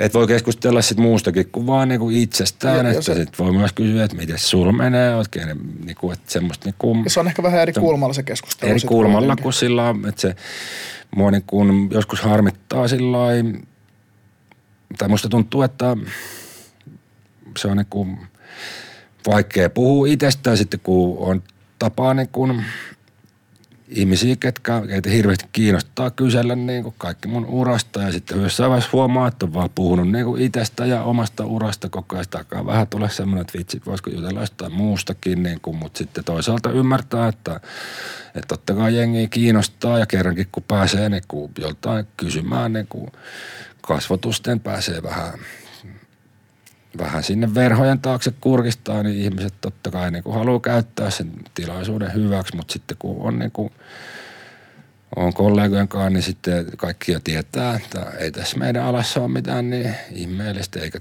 eikä sitten tarvii niin kuin selittää viimeisiä uran vaiheita, niin sekin varmaan sitten vaikutti siihen, että nopeasti siinä, nopeasti siinä sitten tutustuttiin niihinkin, keitä ei tunnistu, tuntenut alun perin ja ja myös kun tiesi, että me ollaan viikko täysin on ripari, ripari fiilistä, että, että kyllähän se niinku, ketkä on riparin tai vastaavan leirin käynyt, käynyt niinku junnuna, niin varmaan jokaisella on jäänyt sieltä vahvat muistot ja, mm. ja muistaa, miten siellä niinku tutustui niihinkin frendeihin, mitkä ei ollut niin läheisiä jossain koulussa vaikka, mutta sitten kun ollaan viikko jossain niinku meitikös yhdessä, niin yhtäkkiä sit saakin uusia frendejä siellä ja niin sama ripari fiilistä oli tossa tota, tossakin. Mä uskon sen ihan täysin ja, ja, ja toi oli todella hyvä toi kollegan tyynnyttävä vaikutus. Mutta se on jotenkin mm. sitten musajengi tietää, mitä tämä, niin ymmärrät sen toisen elämän, niin sitten siihen, että mm. ei tarvitse sen enempää. Niin ja varmaan sama kuin jos, niinku, jos niinku, joku putkimiesfrendit niinku tapaisi, tuskin ne niinku kysel, kyselis vaan niinku niiden viimeisimmistä putkiremonteista, plus että ne kyselis niinku toisiltaan, että voiko tulla korjaa mun vessan niinku sunnuntaina.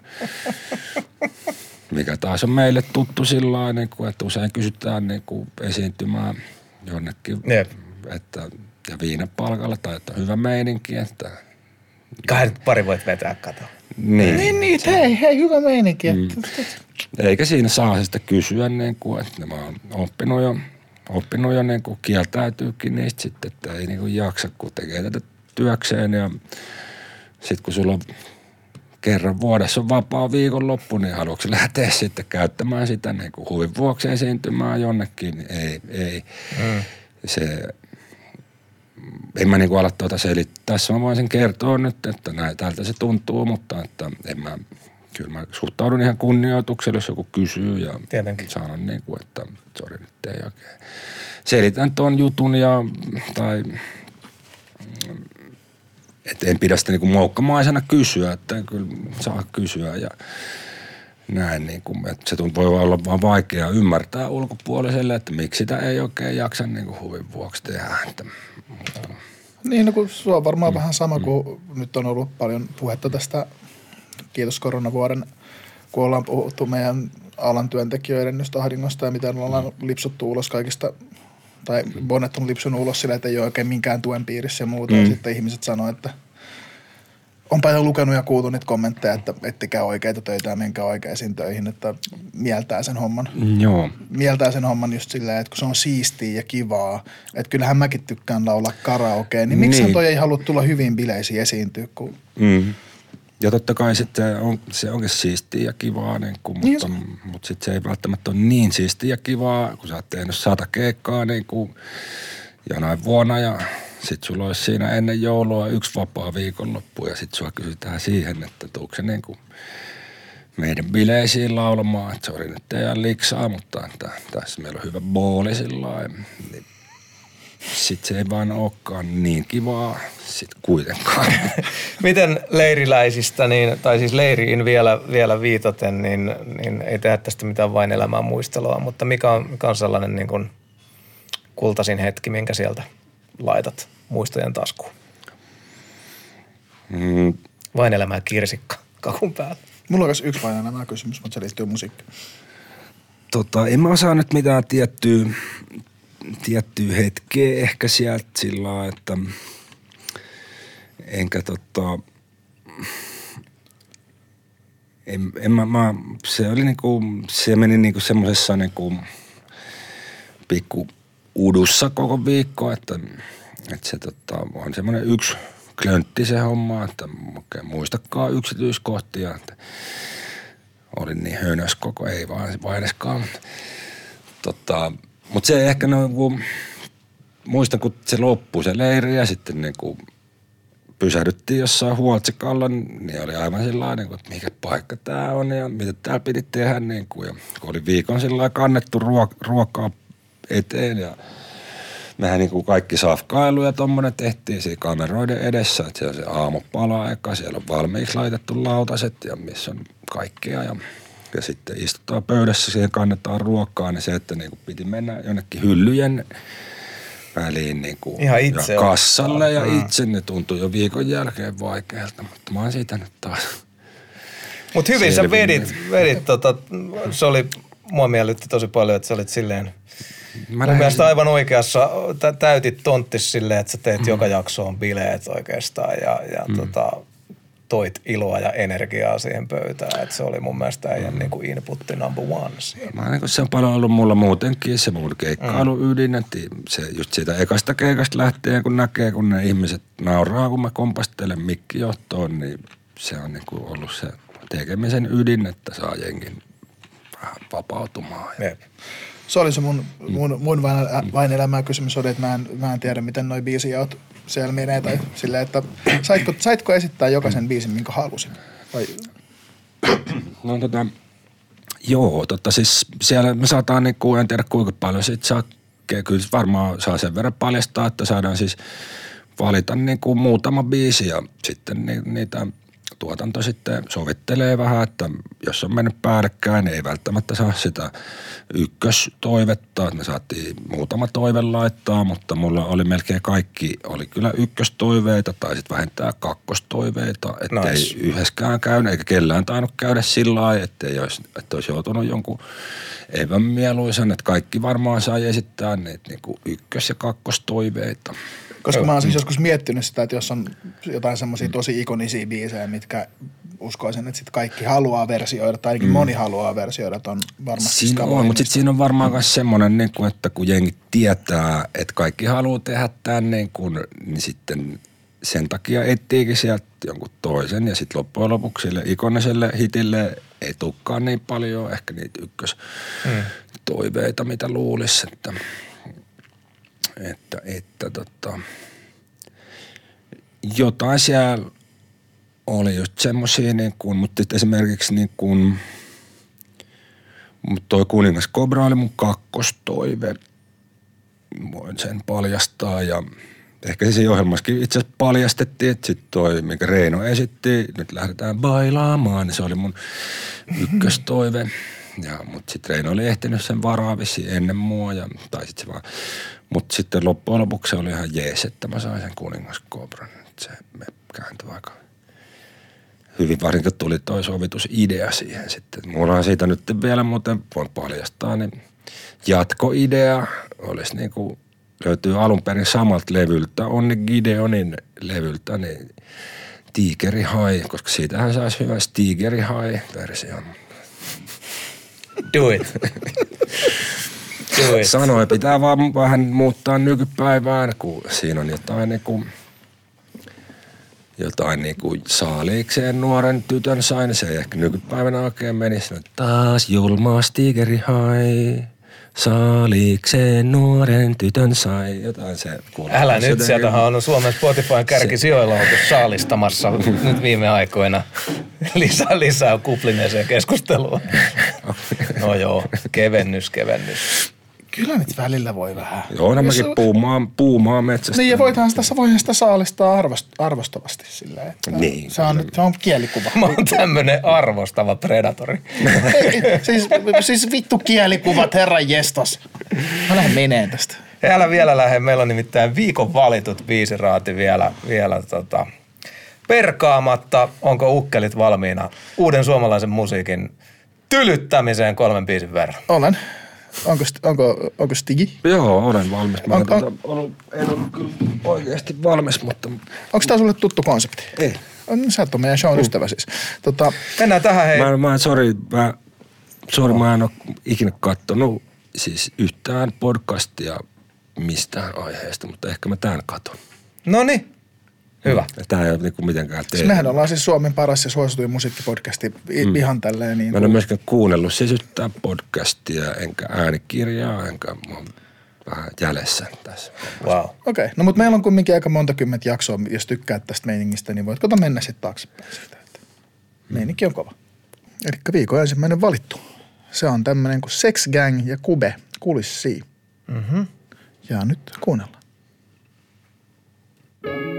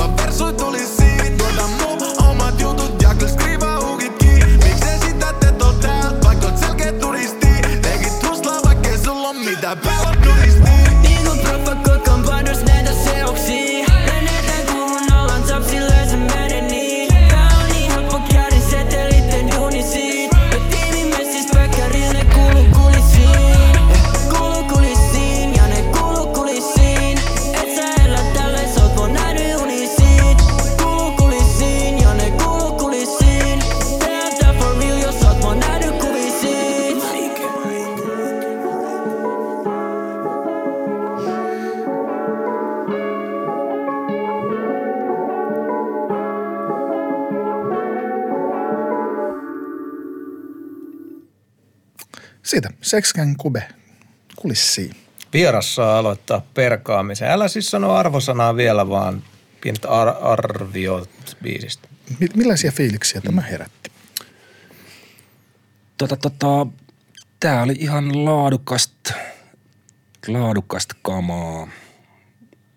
Oli tota, oli tota, hyviä, hyviä räppäreitä ja biittikin oli ihan laatuisa ja ehkä niinku jotain semmoista, pakko myös sanoa, että mä oon siis kyllästynyt vähän niinku trappiin ja mä oon ollut aivan innoissani siitä vielä muutama vuosi sitten, mutta mä vähän niinku, vähän on alkanut sillä toivomaan jo uusia tuulia tuohon niinku Mm. hip-hoppiin ja sitten kun vielä toi niinku 808 on niinku sen lisäksi, että se on niinku räpin vallannut, niin se on tullut nyt niinku kaikkeen muuhunkin musaan, että, että se alkaa tuntua jo pikkuhiljaa niinku, pikkuhiljaa huvittavaltakin, että siellä on niinku samat niinku, sama haitsu ja kläppi ja snare on niinku jollain niinku tyyli Kaikkialla. kaikille, kaikille bändeille. Oli sitten joku rokki tai heavy bändi, niin se on samat räppi niinku biitit. Sillä lailla countryssa on ne, on ne samat ja, ja sitten just niin kuin joku, joku drilli on mulla mennyt jo niin kuin, se on liian vanha silleen, että voi olla muusatyyli, joka perustuu johonkin, että miten niin kuin haitsu menee. Et silloin mun, I feel you. I feel you, man. et, et se on niinku aika pieni ero sitten loppujen lopuksi trr, niinku, mä en näe siinä, musta se on niinku siistiä niinku, kun tuntuu jotenkin silloin, kun nuo haitsut tuli, niin niillä kikkailtiin ja kokeiltiin ja tehtiin. Ja nyt kaikki ottaa sieltä samasta niinku Splice-kirjastosta ne samat haitsut ja joka biisissä, niin se alkaa käydä vähän tylsäksi mun mielestä, mutta siis biisi oli erittäin laatuisa silti ja sinne ei ollut kyllä mitä, no yksi pieni vika, mistä tulee miinus sitten mun loppupisteisiin on, että mä sanon oikein Kertsin lyriikoista selvää, että sain kyllä verseistä sain, mutta Kertsi oli vähän liian hiljalla mun mielestä. Se on niin kuin Suomen musassa usein niin tämä kaikille miksaajille ja tuottajille tiedoksi, että kun jos ottaa ne tasot sieltä niin kuin jenkkibiiseistä, niin siitä pitää nostaa vielä kaksi desipeliä lujemmalle, että suomen kieli on niin, niin koukeroinen ja on vaikea saada selvää, että pitää olla vähän lujemmalla. Että Kiitos. Kiitos. Sen moni on hiffannutkin, Kiitos. mutta että se, On se- täysin samaa mieltä tosta. se on tota, vähän lujemmalle, että noin kertsin vuokset olisi voinut laittaa, että kuulisi niin kuin sen, se on tärkeä juttu kuitenkin saada selvää. Ja siitä tulee miinus, jos saa antaa miinus, niin kukasin miinuksen mä sitten antaisin tälle, että laatuisa, laatuisa Annetaan teos. numero taas, kun ollaan kuunneltu Ai, kaikki. kaikki, okei. Joo, No, katsoa. Sitten mä en anna, sanon vielä mitään. Se, on- se, oli, se oli semmoinen etiäinen. Se oli etiäinen, katsotaan, katsotaan, pitääkö se. Ja niin, sit kun saadaan koti oikeasti järjestys, kun tässä on käynyt joskus niin, että, tota, että on kelannut, että hittu miten hyvä biisi. Aivan niin, että sitten on varaa vielä. Niin, että sitten on se, että kybä ja sitten tulee selkeä parempi. Yes. tota, Todella hyvä avaus Tiikiltä. Olen laajalti samaa mieltä. mä o, o, on siinä käsityksessä, että Sex, Sex Gang on siis Kuben Killa Recordsin sainaus. Tarkastan. Mulla ei, olen mulla ei ole ihan, mulla ei ole ihan tota varmuutta siitä, että ketä yhtyeeseen kaikkiaan niin kuuluu ja en osaa siis tässä nyt sanoa, että kuka nimetä, että kuka veti. Uh, musta on nastaa, että Kube astuu näille oman labelinsä julkaisuille. Musta se on tässä niin kuin alku, alku tota, kun tullaan sisään. Killa on musta edelleen niin kuin tuore ja ns. Niin kuin uusi, uusi labeli, niin on hyvä, että niin kuin frontmani antaa kasvot ja tämmöisen niin kuin urheilullisen uskottavuuden julkaisuille, niin siitä Kubelle propsit, että se jaksaa tuo fiitata. Mutta kyllä tässä nyt kävi niin, että label boss niin kuin vei aktiaan kuin mätää kukkoa tässä. Et musta Kube oli niin kuin merkittävästi parempi kuin muut tässä, niin kuin Stig sanoi, niin laatuisaa, mutta Kube on äärimmäisen hyvä räppäri ja hänen oma tyylinsä pitää sellaisen hienon asian sisällään, että hänestä saa selvää. Kyllä. Se oli niin kuin clear as a whistle ja, ja tota, ainoa jäbä, jolta mulla jäi niin kuin joku quotable, niin kuin, mä en oikein muista, mitä muut jäbät veti. Se oli niin kuin hyvää kamaa, laadukasta kamaa, mutta kun väännetään suomen kieltä, siellä on paljon lainaa, siellä on paljon finglishia, paljon käsiteltyä, muokattua soundia, niin, niin vitsi, vaikea oli paikka paikoin saada selvää, kunnes sitten tuli kirkas välähdys nimeltä Kube ja kaikki meni niin kuin suoraan tonne onkalo. Et, et niin kuin, siinä oli niin kuin iso, iso ero nyt tässä, että, mm. että, että iskä vähän niin kuin vei tässä. Mutta solid, ihan siis hyvää musaa. Tykkäsin sillä lailla biisistä, mutta aina olisi kumminkin sen, ku, lo, en osaa puhua, sen koulukunnan räppimiehiä kyllä on, että, että kovat lainit ansaitsee tyylilajista huolimatta, tai siis riippumatta arvostusta, niin vitsi kun olisi jäänyt jotain, että vetipäs nokkelasti, niin niitä ei, mm. niitä ei liiemmin siellä ollut. Joo, eteenpäin. Molemmat olette, jaan aika paljon samoja ajatuksia teidän molempien kanssa, mutta tota, äh, rupesin itse miettimään tätä, että varsinkin kun, kun Kube tuli siihen. Ja se, että nimenomaan tosi laadukasta, sille tyylipuhdasta, kyllä. Mutta sitten mä oon aina ajatellut, että ihan sama, että puhutaanko me vanhasta boombepista vai puhutaanko me moderni, modernista räpistä tai puhutaanko me drill, drillistä, ihan sama mistä me puhutaan, niin mä oon aina ajatellut, että hyvän räppärin merkki on se, että sä tunnistat sen, kun se tulee trackille.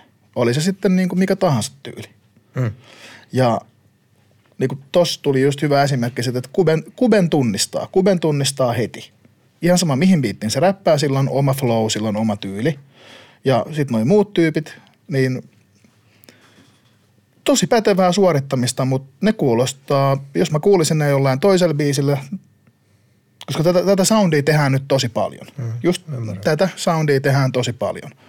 Ja jos mä kuulisin jonkun muun saman koulukunnan biisin, missä on sama tunne, samat 808 ja sitten ja sit vielä, koska tota, se tunne vielä vähän muokkaa sitä ääntä sen verran, että kaikki kuulostaa aika samalta, niin mä en, mä en niinku, siis tää voisi olla mulle mikä tahansa samaa tyylisuuntaa edustava biisi melkeinpä. Koska siellä on tosi... Niin, Niin, että jos pannaan ton genren kundeja linjaan, niin miten sä erotat sitten Sex Gangin sieltä? Että Niin, ne niin koska ne kuulostaa siis sam, ne kuulostaa samalta. Ja, Hiffaan. ja se oli ehkä Kubelta myös, mä ymmärrän, että se tietenkin se on hyvä juttu, että, just, että, että labelin frontmani tulee ja antaa, antaa rakkautta ja nostaa niitä. Mm. Mutta myös sit se oli vähän se, että jos se on karhunpalvelus siinä vaiheessa, jos ainut, mitä sun biisistä muistetaan, on fiitin verse, ja, niin se on taas siinä vaiheessa sitten niinku huono asia. Ihan hyvä se- pointti. Niin hmm. ton ajatuksen, to, toi ajatus mulle tuli, että et ei tuossa biisissä yhtään mitään vikaa ollut, se, siinä ei vaan ollut oikein mitään omaperäistä. Ait. Next! Next. Seuraavaksi meillä on Haamu Feet Ike ja biisin nimi on Kiitollinen.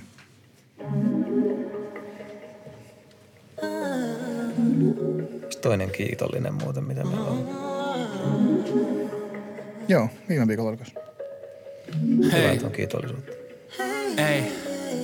Ihmiset herää ja valittaa niin kuin herääminen ois edes itsestään selvää. Yhettää jännittää pimeää pelkää, armotta potkimas sitteään selkään. Toiset vaan haukkumas toisia, mutta kritiikistä itsensä niin sitä mennään. Joutunut miettimään tosissaan, et ketä oikein sit pitää lähellä.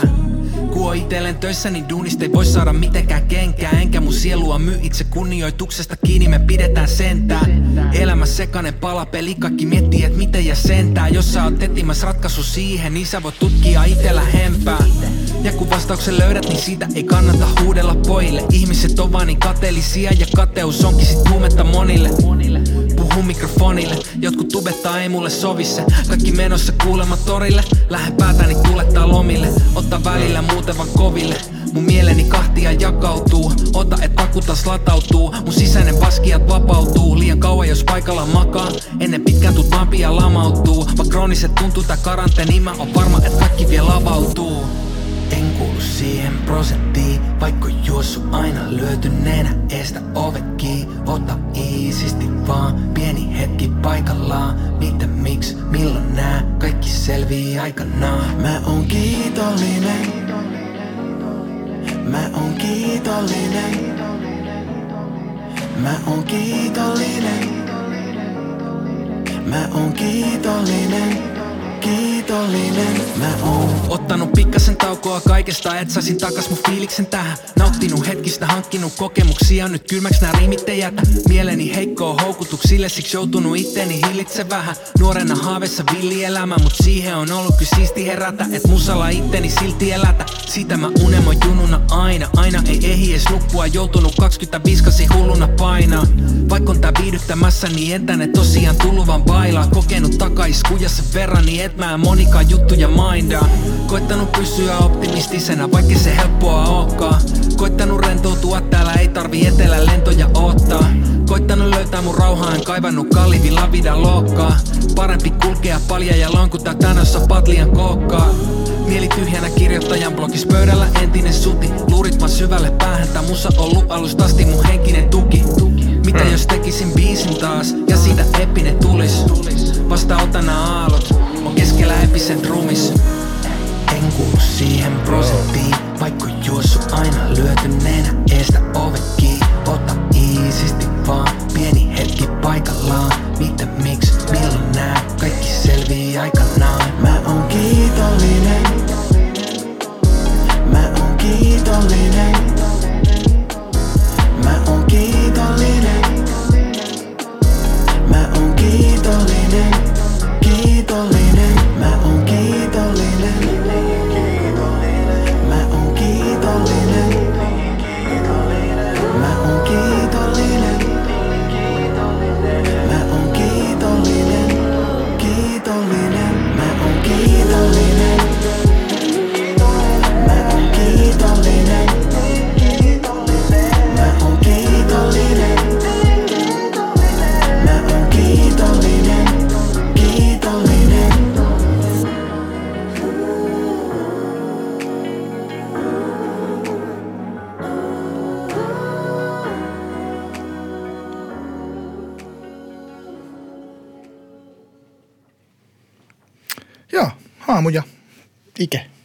Fit Ike. Kiitollinen. Mä oon niin iloinen, että mä kuulin tämän biisin. Mä- Oli ensimmäinen kerta, kun kuulin kyseisen kappaleen. Tiesin, että tällainen on tullut, mutta kaikessa musatulvassa tämä on ollut, vielä jonossa. Mutta olipahan meikäläisen mieleinen biisi. Tässä puhuttiin, puhuttiin rimmaamisesta tässä jaksossa, mutta nyt tuli pitkää riimiä kautta linjaa. Ja yksikään niistä ei ollut mun mielestä oletettava. Siellä oli ihan mahtavaa osaamista edes multirimmaamisen tasolla ja tota, meininki oli ymmärrettävää. Ei mennyt varmaan lainin lainia ohi. Se oli mahtavia oivalluksia. Niin kuin todella hyvää räppäämistä, hieno rauhoittava tunnelma ja, ja, ja tota, Ikehän on, Ikehän on maaginen, että nyt oli löydetty kyllä oikea, oikeanlainen tuotanto, missä Iken hunaja tulee, tulee hyvin Framille. Tosi kliffa siis, uskallan sanoa, että viime aikojen ihan parhaimpia suomi-räppibiisejä, mitä mä oon kuullut. Ottakaas pojat siitä. Ja Mä tykkäsin tästä ihan niin kuin varauksetta aivan helvetisti. Mm. Oli hieno, hieno suoritus. Yeah, hyvä jätkä. Tosi hyvä. Tosi hyvä. Uh, Haamu on hyvä räppäri, Haamu on hyvä tuottaja ja tosi aliarvostettu. Sitä ei niin oikeastaan aina itsekään hiffaa, että miten hyvä se on vaikka tuossa niin teknisessä rimaamisessa. Ja sillä, että kuitenkin siellä on Jos mäkään en ole mikään niinku haamu. ja siis siellä, on, siellä, on, siellä on aina jotain, niin kuin, aina kun mä oon kuullut jonkun haamustygen tai verso, verson, niin siellä on aina joku nasta oivallus. Mm. Niin kuin, aina joku nasta oivallus. Nasta muumio. Ja ikä kuulostaa, ikä, ikä soundaa hyvältä. Se onhan se nyt smoothie kuin, smoothie kuin kuutit. No, Että tota, melkoista analyysiä. kyllä, tuo on niinku... Aina, paitsi mä aina toivon, että Ike belttaisi. Koska Niin, joo, Ikellä joo. on upea falsetti ja se, se tosi paljon digaa laulaa tosta, mistä oikein menee. Niin tota, Pitää löytää se oma rohkeus. Joo, joo, mä, mä vaan toivon, koska mm. mä oon joskus jossain, kun tunnen Iken ja on nähnyt sen, kun siellä alaa kovereita ja, mm. ja ollut jonkin verran joskus studiossakin sen kanssa, niin mä aina toivon, että se uh-huh. ammentaisi enemmän sieltä, koska se on, mutta se on niin kuin tietenkin henkilökohtainen preferenssi, että, ja mikä, mikä biisiä palvelee parhaiten, mutta koska sillä on tosi upea soundi, kun se vetää falsetissa, niin mä aina toivon, että se menisi sinne. Mene sinne. Ike. Stig. Stige. Mäkin dikkasin kyllä, dikkasin kyllä paljon ja paljon ja totta tässä oli just sitä, mikä kutkutteli sitä just niin kuin R&B-fani Pasia, että oli tosi, tosi hunajaista totta, hunajaista sitten semmoista just niin kuin soul R&B soundia. Oliko tämä niin kuin haamun itse tuottama vai? Nyt lunttaapas Sanoin, Tuomas, kun meillä on Mä tekniset lunttaan, avut. mutta mä tiedän, että Haamu on tuottaja. Täällä lukee Mika Kurvinen, joka on Haamu ja Ilkka Kuivanen. En tiedä kuka on Ilkka Kuivanen, mutta tota, ainakin Haamun K-tuottama. Ikosen Heini on ollut kirjoittamassa. Kyllä. Legendaarisia Ikosia. Ikosen osaajia. Siisti joo ja siisti kyllä kaikki komppaan teidän huomioita, just Iken hunajainen ääni ja itsekin olen tehnyt Iken kaa hommiakin ja kaveri pystyy just vetämään tuota matalalta tuommoista hunajaa ja sitten sitä belttausta myös, mitä kans, kans mielellään kuules. Mutta ehkä tohon biisiin sopinut toi just tuo mm. matalalta. Matalat laulaminen ja tosiaan sai selvän niin joka sanasta. Ihan mahtavaa. Siellä oli vähän lopun adlibeissä sitä. Ehkä ihan jos joku muutama adlibi olisi voinut olla vähän tarkemmin edattu kohdalle, että sit se, joo. Mutta siellä oli vähän sitä, belt, siellä oli vähän sitä korkeata. Ah, niin, siellä- niin, oli vähän siellä niin, oli vähän, Ikellä, kyllä, joo. Niin, sitä mä sit, Joo, joo. ääsille. Tota, joo, kyllä tämä meni, tää oli, tää meni mullekin niinku, nyt niinku parhaiden Suomen rap-biisejä, mitä on tänä vuonna ja viime vuosina kuullut. Niin joukko. Hienoa. Hyvä haamu ja aike. Kyllä. Seuraavaksi olisi sitten... Yhdet tota, vielä ja sitten lasku. Kyllä, seuraavaksi olisi tota, Melolta ihan sama, eli tuoreelta Glitter-albumilta biisi. Sonnin taakka alumni. Kaksinkertainen Sonnin taakka alumni Melo. Kyllä, kuunnella.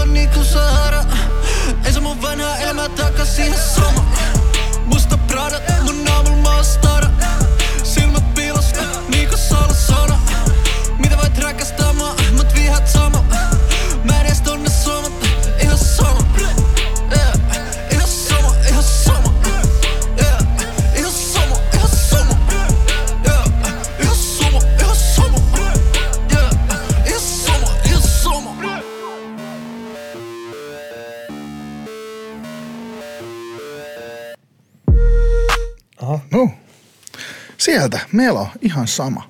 Tota, Tuomas. no, mä valitettavasti, mulla, mulla on sen verran tota, anna noottia, että ihan vitun lyhyt biisi. et, et, tota, That's wrong. No siis kun musta tuntuu... En kerennyt mukaan. Siis on, on tykännyt Melon, Melon tuotannosta kyllä niin kuin aiemminkin kautta, kautta linjan on niin kuin ollut koko ajan niin kuin hyvä meininki ja nyt musta tuntuu, että se on löytänyt jonkun. Jotkut, jotkut palaset on niin kuin vielä niin kuin mennyt pah- vähän paremmin kohdalleen kuin ennen. Ja tota, mä niin kuin tykkäsin koko tuosta glitter, koko glitter kokonaisuudesta ja tota, niin kuin puhuttiin sen Sex Gangin, Sex Gangin biisin suhteen just se, että siellä ei oikein jengi erottunut tai muuta, niin, niin esimerkiksi Melo on hyvä esimerkki siitä, että sen tunnistaa. Ja lasken, lasken tavallaan tuonne, että tykkää vetää, tykkää vetää tuolla tunnella ja Mm. Tonni menee sinänsä, ainakin mun, mun päässäni menee niin kuin samaan kategoriaan. Niin tota, tässä just on sitä. Sen tunnistaa, saa sanoista selvää. Hyviä lainei ja mua vaan vituttaa tässä. olisi, vo- olisi voinut olla vielä tuplat. Koska mä olin just, mä olin just silleen, että jes. Et, et, et, sä voit, et sä voit tehdä mulle niinku, antaa mulle niinku vitun ne- minuutin ja 40 sekan biisi sillä, että ei. Ja sit se pitää vaan kuunnella heti uudestaan. Niin, no mä siis, siis, siis mä haluaisin luuppaa tuon. Hyvä, hyvä meininki. Siis, tää ei ollut, tää ei ollut se mitään dissiä, mä harmittelin vaan sitä, että mä olisin halunnut fiilaa enemmän. Mut joo, ää, Pasi. No meikä on niinku digannut tosta niinku ilmiöstä, että biisit vaan lyhenee ja lyhenee sillä lailla. Ja itekin on totta, ottanut siitä oppia ja oli mulla toi tota, vain elämääni, kun eniten radiossa soinut biisi Kuka on se oikea, niin meidän sovitus siitä, onko se 2.30 muistaakseni. Vai 2.20 peräti, niin kuin mm. tosi lyhyt biisit. Ei edes saavuta sitä kolmen minuutin pop-biisin rajaa, eikä kukaan ole huomauttanut siitä. Mm. Joo, tää oli kyllä huomattavan lyhyt sillä että se, mutta jotenkin mä dikkaan tosta vaan niinku ajatuksesta, että räiskästään tommonen niinku, että tossa se oli niinku, että ei tässä ollut enempää sanottavaa. I say what I say. Mm, Se oli siinä niinku, että turha, et ei pakolla ainakaan venytetä, mutta tota, ja varmaan siinä on myös sitä, että sitten se pistää ihmisen kuuntelemaan heti uudestaan sen, että Se on- se saa on- niitä se on tietenkin striimejä, ja, mutta ymmärrän kanssa, että niinku voi sen vähän pidempiäkin. No, va- varsinkin, jos Olla. biisi kestää sen. Mm. Tuo jos kestänyt, mä dikkasin tuosta tosi paljon, koska tuossa oli semmoista niinku, tuossa biitissä joku se lähti, niin heti tuli niinku hymy, hymy huulille jotenkin. Siinä oli semmoista oikeanlaista tietynlaista niinku gettoutta, niinku voisi voi sanoa niinku, niinku tietynlaista semmoista äh, härskiä meininkiä, että ehkä ei menisi joltain tota, iskelmätuottajan niin kuin seulan läpi tuommoinen niin soundi siellä tota, ja se sähkökitara soundi, mikä siellä biitissä dominoi, niin oli mun mielestä huvittava ja just sen takia hyvä. Ja sama toi niin kuin tuommoinen, että viedään tuota vokaalihommaa niin kuin äärimmilleen ääntä ja kimitetään ja tehdään niin kuin ihme soundeja, niin mä dikkaan siitä tosi paljon. Tota, tota, vähän niin kuin harmittaa, että olisi halunnut sitä itse tehdä enemmän siinä Stick Dog paluun levyllä kanssa, että oli niin kuin tarkoitus tehdä kaikkea niin kuin falsetisbiisejä ja muuta, mutta ehkä ne sitten villeimmät kokeilut jäi siitä kuitenkin. Vege, että niitä olisi ehkä tullut sille volume kakkoselle sitten enemmän niin kuin, että missä vedää jollain tämmöisellä soundilla koko biisin tai muuta, mutta mun mielestä siinä on jossain hauskaa niin kuin kokeiluhenkeä ja siitä tota, pointsit ja tota, tämä meni mulla ihan näiden karkeloiden niin kärkeen omassa mielessä, koska tämä saa mut hymyilemään ja hyvälle tuulelle ja edellinen biisi oli niin tosi tyylikäs ja semmoinen, mutta mulla on ehkä viime aikoina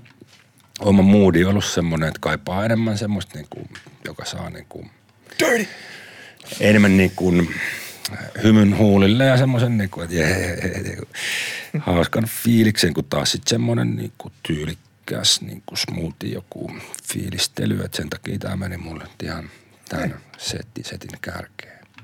Tämän takia niitä arvosanoja ei anneta liian aikaisin. Mm. Joo, oli kova ja, ja, ja tota, mä kans oon ehtinyt kuuntelemaan pariin kolmeen otteeseenkin koko uuden Melo-albumin ja, ja Tuomas sanoi siinä hyvin, että nyt on niinku hoksattu jotain, että nuori, nuori ihminen arvatenkin jalostuu, mutta tota, nyt on mun mielestä niin kuin toistaiseksi Melo, Melo niin kuin piikissään, toivottavasti nousu, nousukaari jatkuu ja ura on pitkä, mutta mä jotenkin funtsin viimeis, kun Melo oli tässä meidän kolmoskauden ekana vieraana Iben kanssa, hän aika rohkeasti siinä niin kuin kehtasi tunnustaa, että kyllähän on niin kuin korona vituttanut ja on ollut niin kuin huolta ja päässyt vähän keikan syrjään ja sitten ne yhtäkkiä otetaan pois. Ja niin kuin musta oli, oli semmoista hyvänlaatuista härskeyttä ja semmoista kiukkua siellä albumilla, mikä t- tähänkin biisiin aika paljon niin kuin kiteytyy. Että siellä on ehkä nuori mies päästellyt hyvällä, hyvällä tapaa ja, ja, ja tota, toi oli todella just hauskaa toi niin kuin Voxu Soundin kiusaaminen tonne äänen murtumisen tasolle ja sen yli, niin se oli ihan viihdyttävä. Ja sai, sai, sai selvän myös siitä huolimatta. Joo, joo et, et. Solidi, solidi, hyvä, hyvä tommonen nykyajan bangeri kyllä, että kyllä sieltä kyllä sonnin taakassa käyneet pojat osaa. Tyngäksi jäi, mutta tämä ei ymmärtääkseni olekaan mikään sinkku, eikä tämä ole vaan meidän tuotannon, tuotannon oma valinta sieltä, sieltä tota albumipiisestä nostettu. Niin Ja mehän ei näitä siis valita näitä biisejä. Se oli tota hyvä valinta. Nykyään menee usein niin kuin meikällä niin kuin albumit ohi ja monta hyvää Mm. biisiä sen takia ohi, että kuuntelee vaan ne sinkut. Ja, niin tää oli hyvä sieltä nosto, niin tuli kyllä sellainen fiilis, että pitää ehdottomasti kuunnella koko. Suosittelen, No. suosittelen, on hyvää, hyvää nuorta aaltoa. Ja No, albumeita siinä. pitäisi kuunnella enemmän. No oli, kuulkaa äijät siinä. Niin oli, Kolme- aletaan, kolme annetaan, kovaa. laitetaanpa järjestykseen. Ekana Sex Gang, Sex Gang feat. Kube kulissiin. No mä pidän sen mun silti sen niin kuin kasi miinuksen. No niin, Se oli, se oli linjassa. laadukasta työtä niin kuin, ja miinus siitä, että ei saanut selvää kaikesta. Joo. Mä tajan tänään olla semmoisella tasanumerotanssilla tässä liikenteessä ja tota, läsäytän tälle seiskan. 7 plus. Selvä. Ää, kiitollinen. Haamu feat. Ike. Onks niin kuin nyt mä? Oh. Yhdeksän. Miten se sanoo se Uotisen Jorma siellä tanssikilpailussa? Yhdeksän. Ää, vittu ysi puoli. Oli tää kyllä niin hyvä. Toppas vielä puolikkaalla. On se ko, on Kyllä se ko. lähden- Ihan hyvä, kyllä ihan mä lähden ymmärrän. keu- Kyllä mä lähden keuliin. Mä annan, mä annan ysin. Ysin se oli tosi kova. Viimeinen. Ää, Melo, ihan sama. Tota, jos, tässä olisi ollut se toinen verse, niin taisi, taisi voittanut, mutta sitten koska Haamun ja Iken biise oli silleen, se, eiku, vitun Melo, kun olisi tehnyt tästä pidemmän, niin mä anta, haluaisin- antaisin tästä viikon, antaisin tämän niin parhaan biisin tälle viikolle tästä itsestäkin, mutta ysi. Pasi. Öö, mä annan, tää oli niinku, ehkä, ehkä niinku, öö, ysi puoli. Ei viitin antaa kymppiä, koska sit se olisi täydellinen biisi, että mm, on- pitää jättää jotain parantamisen varaakin vielä. Yes. puoli. Ysi puoli, kova. Mä laitan tuota, tästä nyt sitten, kun tasanumero tanssia sanoin meneväni, niin sinne sitten väliin, niin kasi melolle tästä tänään. Ja katseet kääntyvät. Haamu ja Ike. Joo, no, no niin. No niin, Haamu ja Ike, kiitollinen. Äijien effortti on tänään Sonnin taakan viikon valittu. Onneksi olkoon saatte palkaksi tästä kultaa ja kunniaa ja gloriaa. Kiitos Stig. Oli mahtavaa, Kiitos. että pääsit avaamaan uraa ja erittäin mielenkiintoisia ajatuksia. Nyt on, on sipuli, sipuli alkaa olla siellä ytimessä tässä nyt auki. Kiitti paljon, kun pääsit Kiitos, tulemaan. oli kiva päästä. Kiitos. Kiitos. Tuomas. Ja me nähdään ei ensi, mutta seuraavan viikon perjantaina taas sen. Mahtavaa viikonloppua kaikille. Sonnin takka kuittaa. Piu, piu. Piu. Kehis kolmatta kertaa takas ku bumerangi Suomen naku teeman podin, se tarjoaa sulle klangi Skenen esimarssi, Viikonlopulle startti taakka ja sä. Mitä muuta sit edes tarttis? Jengin urat perataan Eri purat tsekataan. Vierailijat skaba, kuka ehti junan ekana Meidän sohval story huipuis ja pohjis Kun ei oo olemassa teemaa, johon taakka ei koskes.